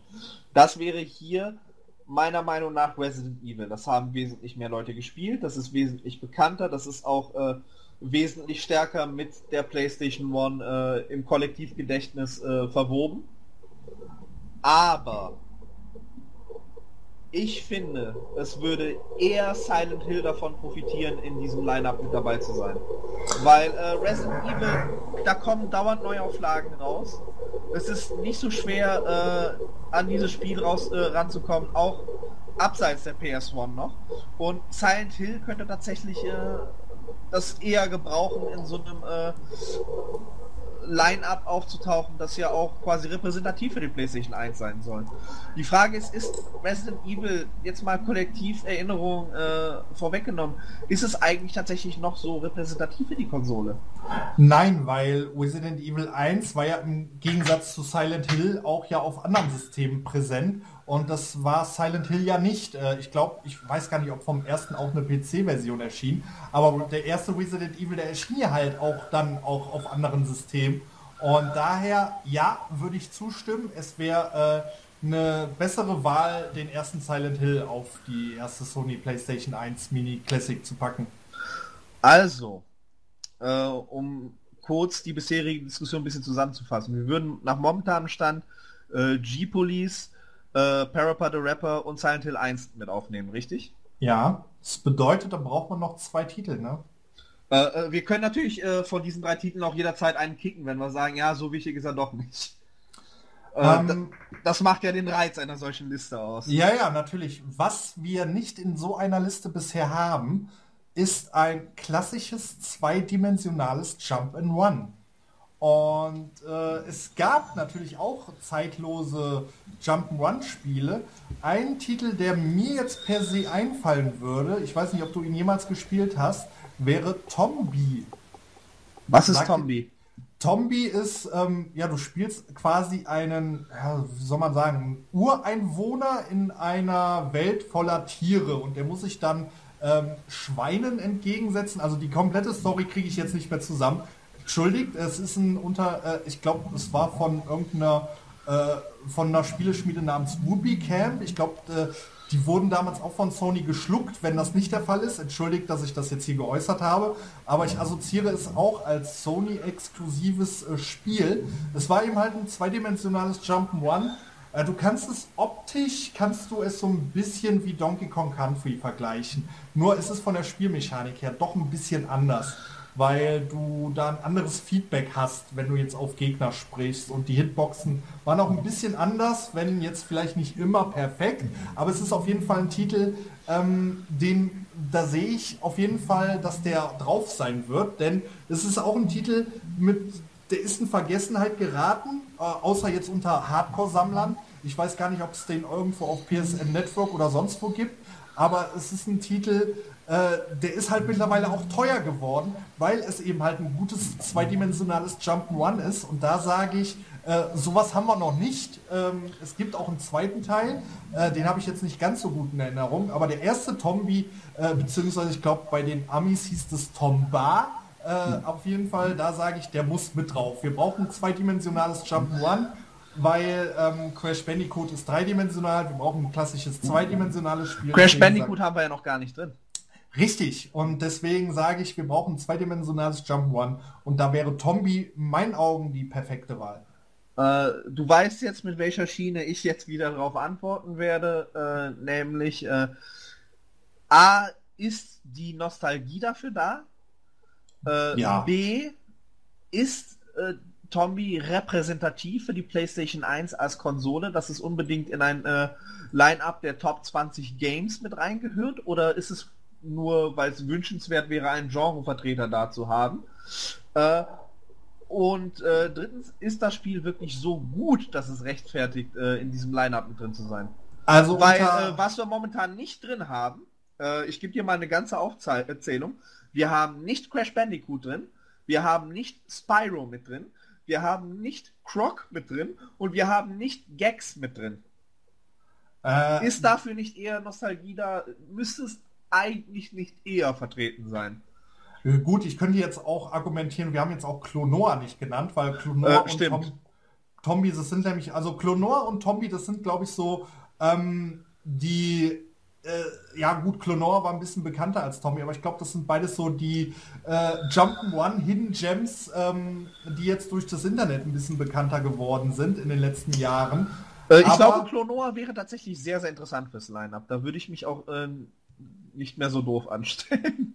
Ja, ähm, ist jetzt nur die Frage, äh, wie es bei Clonoa mit den Lizenzen aussieht. Also ich habe jetzt das natürlich, äh, Tombi habe ich jetzt hier genannt unter dem Aspekt, äh, weil es sehr realistisch und einfach wäre für Sony, das zu droppen, äh, weil ich mir eigentlich sicher bin, dass dies dürften ohne große Schwierigkeiten. Aber du würdest sagen, wenn die Lizenz nicht wäre, müsste eigentlich, wenn dann eher Clonoa rein? Ja, weil Clonoa das ausgereift. Ja gut, Clonoa ist halt das ausgereiftere Spiel, aber ich weiß nicht, wie sie sich da verhält mit den Lizenzen, weil Clonoa ist ja dann auch einige Jahre später auch auf äh, Nintendo Handhelds erschienen.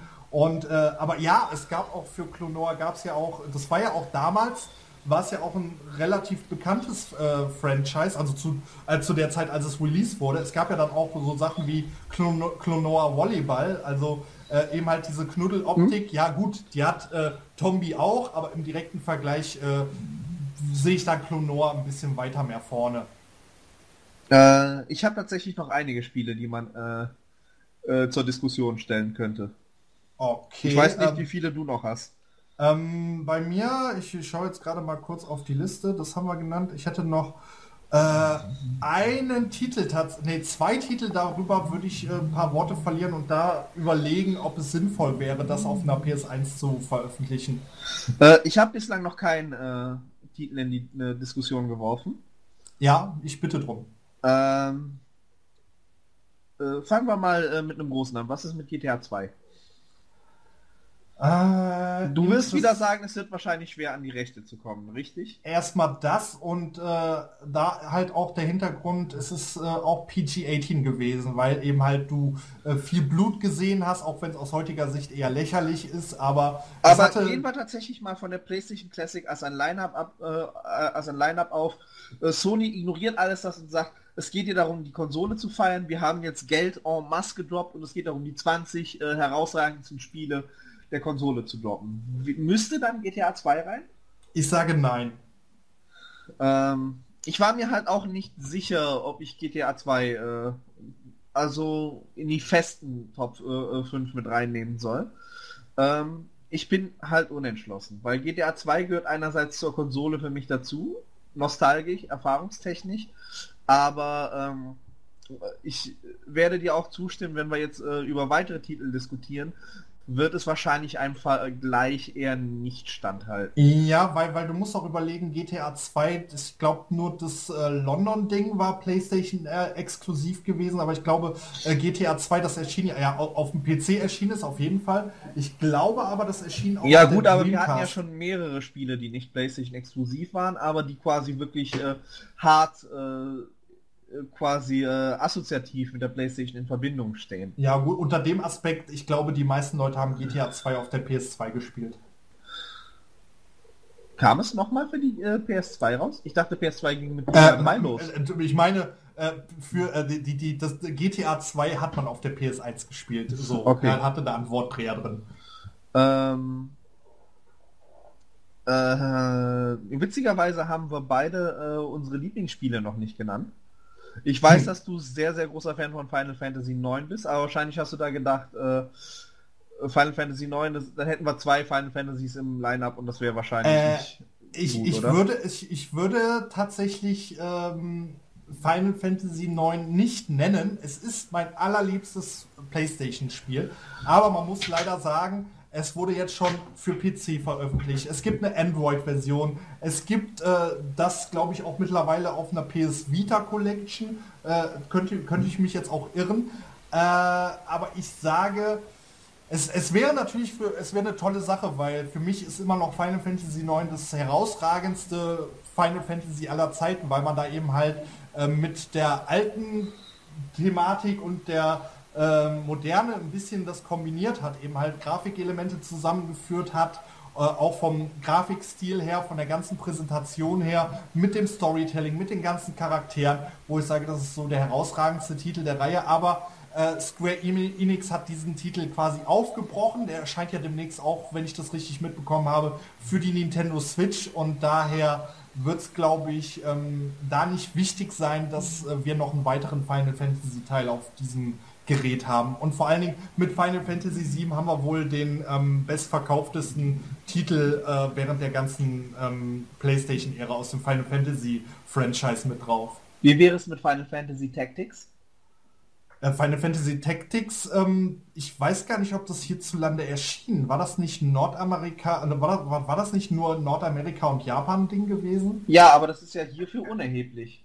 Stimmt, äh, du hast vollkommen recht, weil die müssen ja eine internationale Variante packen. Äh, Final Fantasy Tactics, das haben die Leute ja hierzulande, glaube ich, erst äh, in Berührung, also erst geliebt, als es auf dem GBA rauskam.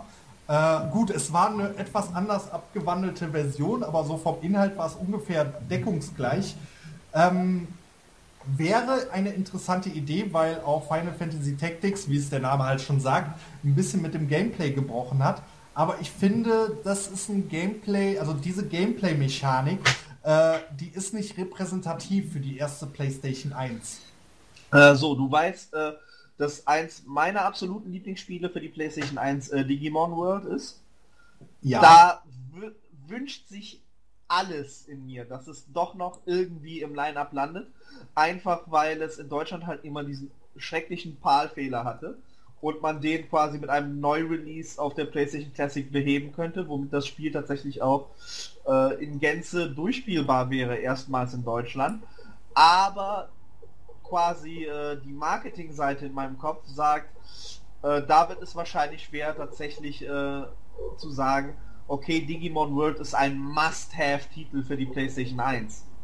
Das ist halt so das Problem, was ich damit habe. Es wird wahrscheinlich äh, äh, schwer zu sagen, ja, äh, Digimon World muss unbedingt äh, äh quasi äh, in die PlayStation Classic, aber Spyro nicht.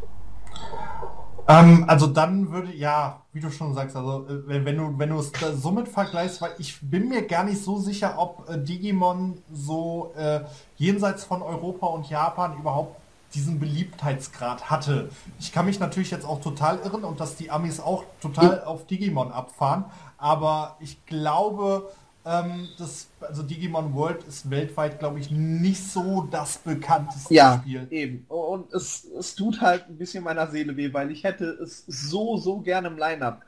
Aber ähm, ich kann es nicht rechtfertigen. Aber wenn wir tatsächlich äh, jetzt mal diesen äh, äh, Faktor nehmen, äh, nicht der ganzen Welt zugänglich gewesen, wäre die PlayStation Classic dann nicht eine super willkommene Gelegenheit, endlich mal Pepsi Man der Welt vorzustellen.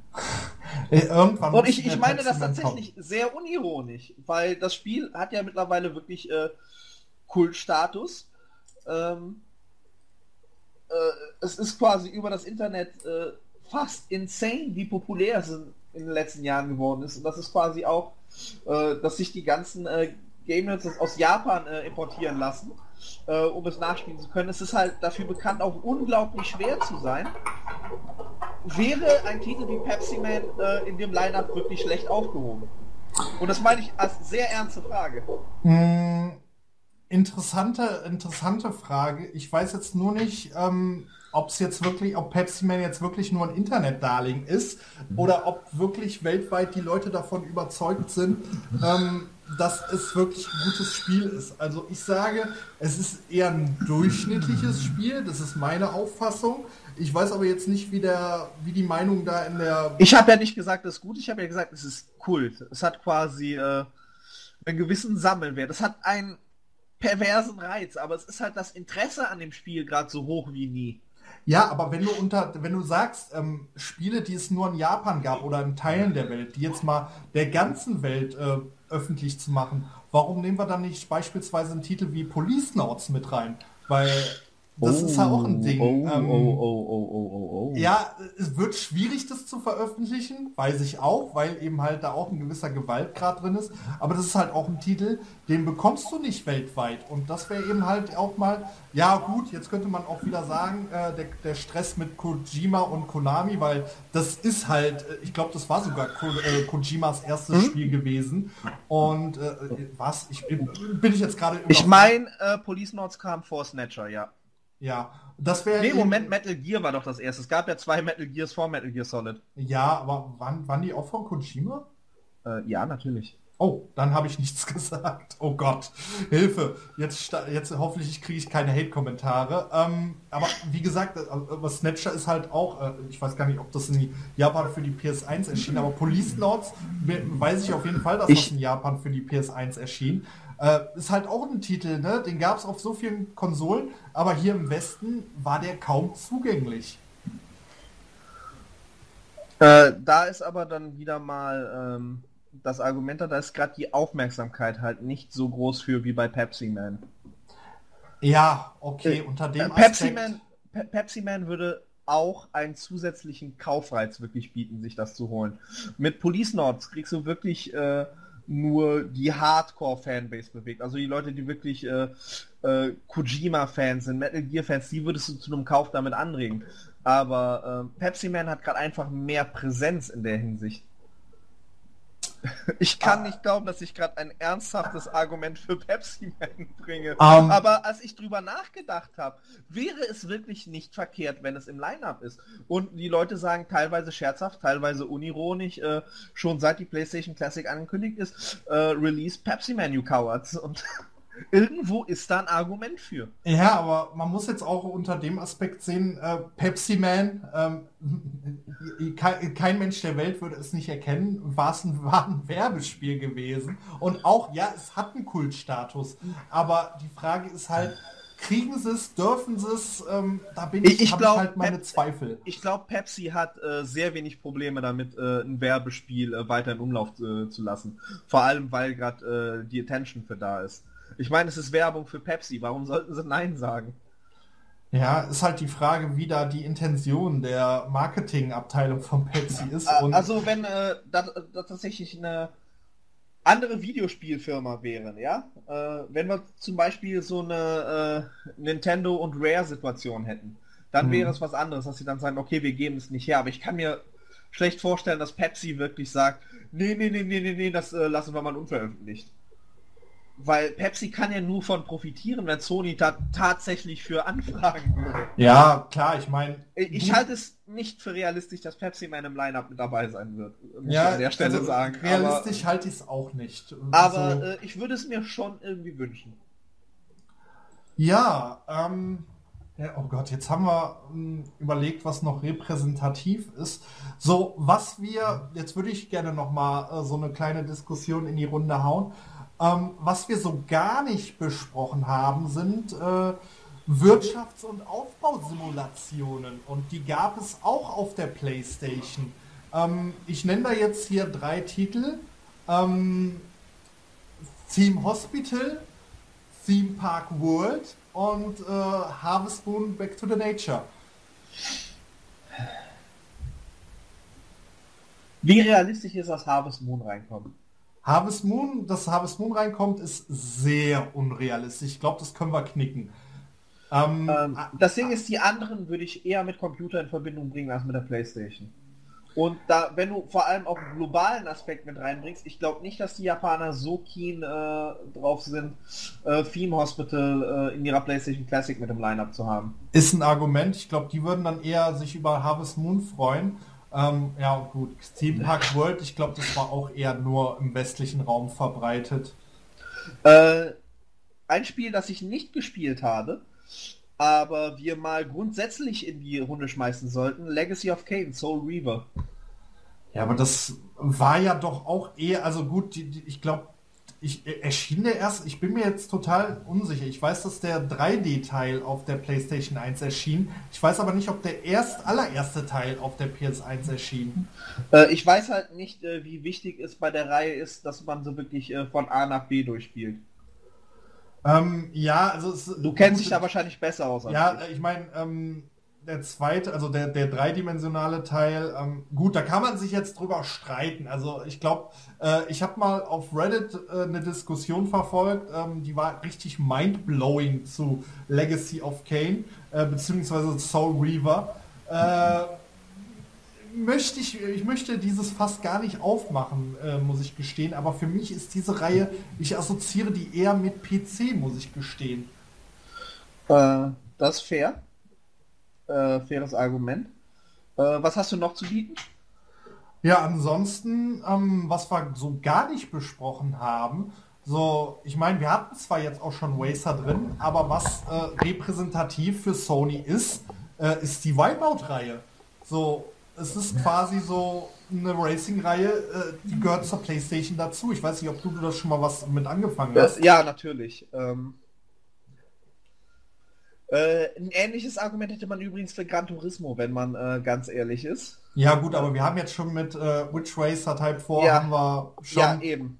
Also äh, da nochmal Gran Turismo, ich weiß jetzt auch nicht, wie sich das mit den Lizenzen verhält, aber ähm, ja, also... Wipeout. Glaub, äh, das ist äh, ein guter Einwand, aber die Frage ist, ist es beim momentanen Line-Up notwendig?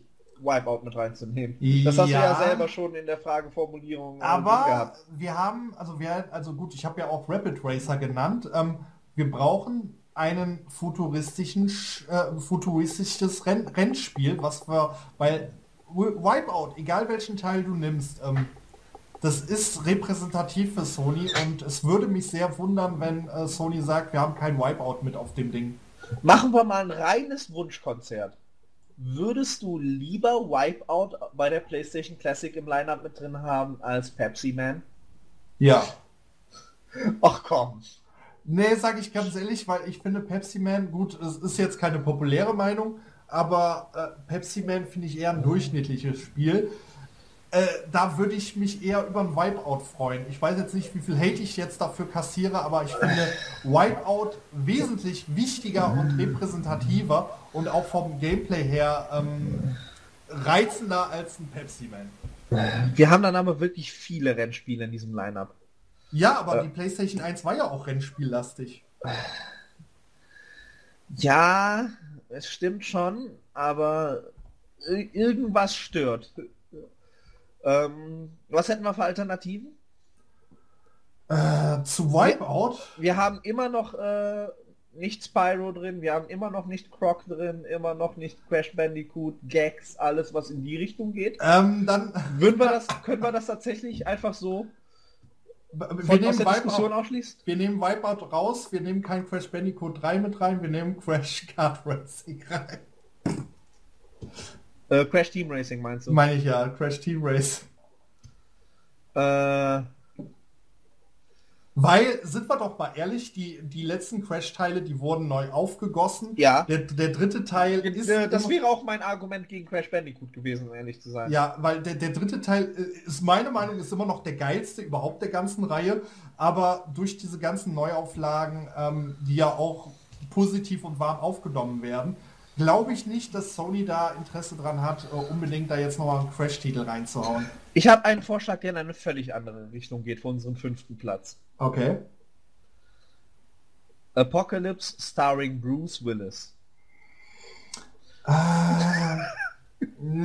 es war nicht so, es war kein scheiß Spiel, sage ich ganz ehrlich. Da Es hast war- du auf jeden Fall Futuristik mit drin. Ja, ähm, aber die Frage ist halt auch, wie sieht das heutzutage mit der Lizenz aus? Habe ich keine Ahnung. Äh, ich auch nicht, aber wie gesagt, äh, klammern wir mal die Lizenzfrage aus. Müsste, sollte es eigentlich mit ins Line-Up rein? Also ich würde es natürlich feiern, Ja.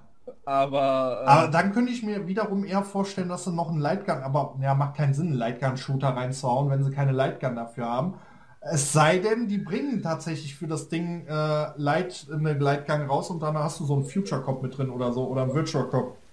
äh, Apocalypse war nicht die allergrößte Nummer, aber äh, dieser starring Bruce Willis, Bruce Willis hat da quasi wirklich den Hauptprotagonisten äh, verkörpert. Äh, das war damals ein richtig großes Ding, als das Spiel rauskam. Das war auch ein super Verkaufsargument. Ja. Ähm, Ähm, Und dann Ja. hätten wir auf jeden Fall noch einen schönen Trash-Titel mit im Line-Up, wenn du schon so hart gegen Pepsi Man bist. Ist, ist richtig, aber ich halte weder Pepsi, äh, Pepsi Man noch äh, dieses Apocalypse-Spiel halte ich für ähm, realistisch, dass sie beide mit drin sind, eins von beiden. Aber ah, es ist echt schwierig, weil ja, eig eigentlich bräuchten wir noch einen 3D-Jump One und da wäre jetzt tatsächlich die Frage, äh, ein Crash-Titel oder Spyro. Aber beides ist halt neu aufgelegt worden, deswegen beides irgendwo obsolet. Was ist äh, mit äh, Suikoden oder Dragon Quest? Äh, ja, aber Dragon Quest hierzulande wurde die doch erst äh, beliebt und äh, auch wesentlich angenehm spielbarer. Äh, ich glaube mit Dragon Quest. Äh, Aber du musst halt auch das japanische Verkaufsargument mit einbeziehen bei Sony. Ja Und, gut, äh, äh, da wäre einer der zwei Titel natürlich eine richtige Hausnummer. Ja, ist richtig, aber Dragon Quest äh, war kein Ding gewesen, was im Westen jemals warm angenommen wurde. Jetzt mal im Vergleich zu anderen Reihen. Deswegen haben sie ja damals auch, ich glaube, das war der vierte Teil oder so, äh, nachdem haben sie dann im Westen gar nichts mehr verkauft von der Dragon Quest Reihe, bis dann irgendwann äh, das Ding auf dem Game Boy Advance erschien. Und dann haben sie wieder angefangen, Dragon Quest Titel im Westen zu äh, veröffentlichen. Aber ja, Dragon Quest äh, aber ist, ist der Teil auf der Playstation wirklich so wichtig und relevant und auch äh, wird er auch noch so angenommen in der Fanszene? Äh, auf mehreren Listen, wo ich gesehen habe, welche Spiele unbedingt mit rein sollten, war auf jeden Fall von Dragon Quest 7 die Rede. Okay. Ähm, Mu muss ich leider passen. Ich hab's mal angezockt, aber ich war in Dragon Quest 7 nie so Äh, drin, dass ich davon groß was ich sagen habe könnte. eigentlich immer gehört, dass Suikoden sehr, sehr gut sein soll, aber das ist wahrscheinlich für den Westen schon zu obskur. Äh, das war tatsächlich auch hier im Westen, ne- also zumindest hier in Deutschland, äh, hatte das Ding eine relativ beliebte, ja, wurde warm angenommen, sage ich es jetzt mal so. Und viele wünschen sich das auch, habe ich auch mitbekommen. Ähm, aber da muss ich leider auch passen. Ich habe es vor Ewigkeiten mal gespielt. Ich wüsste jetzt nicht, wie es auf mich wirkt. Ähm, so, was nehmen wir denn jetzt tatsächlich für die fünfte Entry? Wir hatten einige interessante Dinge jetzt in den Raum geworfen. Ähm, Wipeout, Final Fantasy Tactics wäre eine Idee, äh, Crash Team Racing war eine Idee, Spyro vielleicht. Also von den ganzen äh, Dingen, wenn ich mir Was ist jetzt... mit Gags? Gags 3? Ja, aber das war eher ja... Ah, Gex 3, war das nicht eher so auf dem 3D-Ding gewesen? Oder Gex 3 war das schon dieser 3D-Teil? Ich weiß es gerade gar nicht. Äh, Ich bin mir auch nicht sicher. Ich meine, Gex 3 war das Ding, was äh, noch zweidimensional war. Äh, nee, das war, nee, Gex 3 war sogar schon der dreidimensionale Teil. Äh, aber war der damals wirklich so beliebt? Ich weiß es nicht. Vor allen Dingen ist jetzt auch so die Sache, ich glaube, das müsste jetzt auch ein Titel sein, wo ähm, Square Enix äh, oder Crystal Dynamics die äh, Lizenz drüber hat. Genau, Crystal Dynamics, die waren ja auch die Entwickler von dem Teil. Ähm, ich weiß nicht, ob das so einfach wäre, den Titel zu veröffentlichen. Und vor allen Dingen, ich weiß nicht, ob der heutzutage noch gut spielbar ist. Ich meine, ja, wir brauchen einen 3D Jump'n'One, hatten wir jetzt auch gar nicht genannt. Und da wäre es auch, wenn wir jetzt Crash äh, und Spyro ausschließen, wäre es eigentlich auch so die Wahl eigentlich. Aber Äh, halt Croc die- hätten wir noch, ne? ja, aber Croc. Aber Croc ist meiner Meinung nach zu obskur. Verglichen mit den drei anderen. Ja, das auf jeden Fall. Vor allen Dingen bei Quok, ähm, ich, ich, ich bin gerade echt überfragt, wer da denn das Entwicklerstudio war. Weißt du Äh, was? Ich mach zu und ich sag für mich persönlich Spyro. Äh, ja, Spyro in der, in der ersten unpolierten Variante gehe ich mit. Dann haben wir kein Wipeout mit drin, haben wir Spyro als... Äh, äh, jetzt ist natürlich die Frage, im ersten oder im zweiten Teil? Äh, wenn dann eher den ersten, oder? Gerade um äh, neue Leute zu catchen. Die können sich dann ja den zweiten Teil in einer polierten Version dann durchspielen. Ist ein Argument, ja. Dann hätten wir eigentlich die Liste dicht. Äh, hast du zufällig äh, Schrift geführt bei der Liste? Nein, du etwa? Äh, gehen wir noch einfach mal unsere fünf ersten durch. Äh, also die, die wir safe hatten. Was hattest du da nochmal alles genannt? Äh, da hatte ich genannt Buster Move 2, äh, Rapid Racer hatte ich genannt, Alundra, Castlevania Symphony of the Night und International Star, Superstar Soccer in der Deluxe-Variante. Ich hatte Metal Gear Solid, Tony Hawk's Pro Skater 2, Driver, Medal of Honor und Tomb Raider 3. Und äh, jetzt in der After Discussion haben wir uns geeinigt auf äh, G-Police, Mhm. äh, Parappa the Rapper, äh, Silent Hill, Ja. äh, Spyro und äh, Clonoa. Ja. Hätten wir auf jeden also, also wenn wenn Das wären unsere 15. Ja, ähm, so einen Titel, den ich auch gar nicht genannt habe, weil der ist so, ähm, ich möchte ihn nur mal am Rande erwähnen, weil ich finde, das ist ein wichtiger PlayStation 1 Titel in meinen Augen gewesen, äh, ist Overboard. Ich weiß nicht, ob dir der Titel was sagt. Da bist du mit einem Schiff unterwegs und musst dich äh, mit, äh, musst dann gegen, musst dann eben halt in der Overhead-Ansicht, musst rumschiffen und dann musst du Dinge abschießen. Äh, geiler Titel für die PS1 gewesen, aber ich weiß nicht, wie äh, beliebt der weltweit war. Aber den ist auf jeden Fall ein Titel, den möchte ich hier nicht unerwähnt lassen. Weißt du, was wir auch nicht genannt haben? Äh, Twisted Metal einerseits und, Stimmt. ja. und andererseits Medieval. Stimmt. Aber Medieval, ähm, boah, da bin ich jetzt gerade echt überfragt, wie da die ähm, Alterseinstufung war. War der erste Titel ab 12? Ich weiß es überhaupt nicht. Äh, ich weiß auch nicht, ob ich das so... Äh, äh, Medieval war doch auch beim PlayStation All-Stars Battle Royale mit dabei, oder? Der ich Charakter. meine ja. Das heißt, das würde es auch nicht unbedingt unrealistisch äh, machen, dass Medieval auftaucht. Mhm. Ja, ähm, interessant. Auf jeden Fall, wir haben hier Titel genannt, die äh, gewisses Potenzial haben, in diesem Line-Up mit drin zu sein. Wir wissen es nicht, äh, wahrscheinlich wissen es noch nicht mal alle Angestellten von Sony, äh, welche 20 Titel es im Endeffekt werden. Aber äh, ja, Ich mein- finde unser Line- Line-Up eigentlich gut. ja, ist auf jeden Fall eine interessante Mischung drin. Jetzt ist natürlich nur die Frage, wie, wie, wie ich schon. Äh, ich bin halt skeptisch, was die 18er-Titel angeht. Ich glaube. Es äh, geht ja quasi nicht darum, äh, jetzt wirklich vorauszusagen, Ja. was Sony nehmen wird. Das äh, überlassen wir mal äh, ihrem PR-Team. Sondern es ging jetzt quasi darum, was wir so quasi als 15 Titel nehmen würden. mh, Und da finde ich, haben wir uns tatsächlich auf ein paar gute Titel geeinigt. Ja. Vor allen Dingen, da ist auch für jeden was bei. Da kann keiner sagen, so, ah, alles scheiße. Auch äh, wenn es natürlich sehr, sehr schade ist, dass wir, dass ich dich nicht überzeugen konnte, Pepsi Man damit drauf zu packen. Ich hoffe, niemand startet einen Hashtag äh, Huli mag Pepsi Man nicht. Ähm, äh, alle bitte mal äh, raus twitter, äh, twittern. Hashtag Huli you coward. Pepsi Man for PS Classic, bitte. Äh, wir brauchen das. Ähm, und äh, dann hätten wir auch Spyro sagen können. Oh, jetzt habe ich ihn. Oh, oh, ganz dünnes Eis. Ganz dünnes Eis.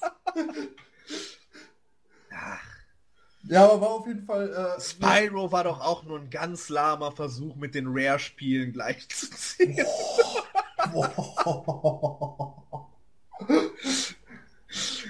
Und äh, spätestens jetzt hast du, äh, hast du die Leute dazu bewegt, in die Kommentare äh, dir böse Worte zu schreiben. Ich, ich beantrage mal Polizeischutz. Hol dir direkt die G-Police. Ja, die werden hart zu besiegen, Leute, das sage ich euch. Die räumen Okay. auf im Beta-Quadranten. Äh, eine richtig geile Aufnahme, die wir heute verzapft haben. Ähm, ja, äh, wie so immer, Lotso, auch wenn das jetzt hier ein anderer Podcast ist, auch wenn wir hier nicht bei Hollywood sind, weil es hier auch heute um äh, Videospiele und nicht um Filme geht. Dennoch, ähm, von meiner Seite, ich bedanke mich äh, für jede Art der Aufmerksamkeit. Oh Gott, jetzt klinge ich schon wie so ein bestimmter YouTuber. Aber ich bedanke mich für jeden Zuhörer und für jedes äh, Feedback, was wir hier bekommen. Und äh, sage bis zum nächsten Mal beim Masters of Nerdism Podcast. Ich Und bedanke Lotso- mich vor allem bei dir, weil du mich eingeladen hast. Wie gesagt, äh, ich bin ja jetzt tatsächlich nur Gast in diesem Podcast.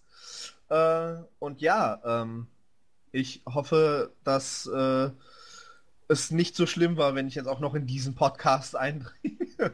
Und vielleicht haben Leute dann sogar auch mal Bock in Hollywood äh, reinzuhören, wenn denen die Gesprächsdynamik äh, gefallen hat. Das ist ein guter Punkt, den du ansprichst. Hätte ich nämlich auch noch mal kurz erwähnt. Also wenn ihr Bock habt, äh, uns zu lauschen, wenn, äh, wenn wir über Filme labern, das könnt ihr auf diversen Plot, äh, Pl Plattformen, wollte ich schon sagen, auf diversen Plattformen machen. Äh, ja, der Hollywood Podcast.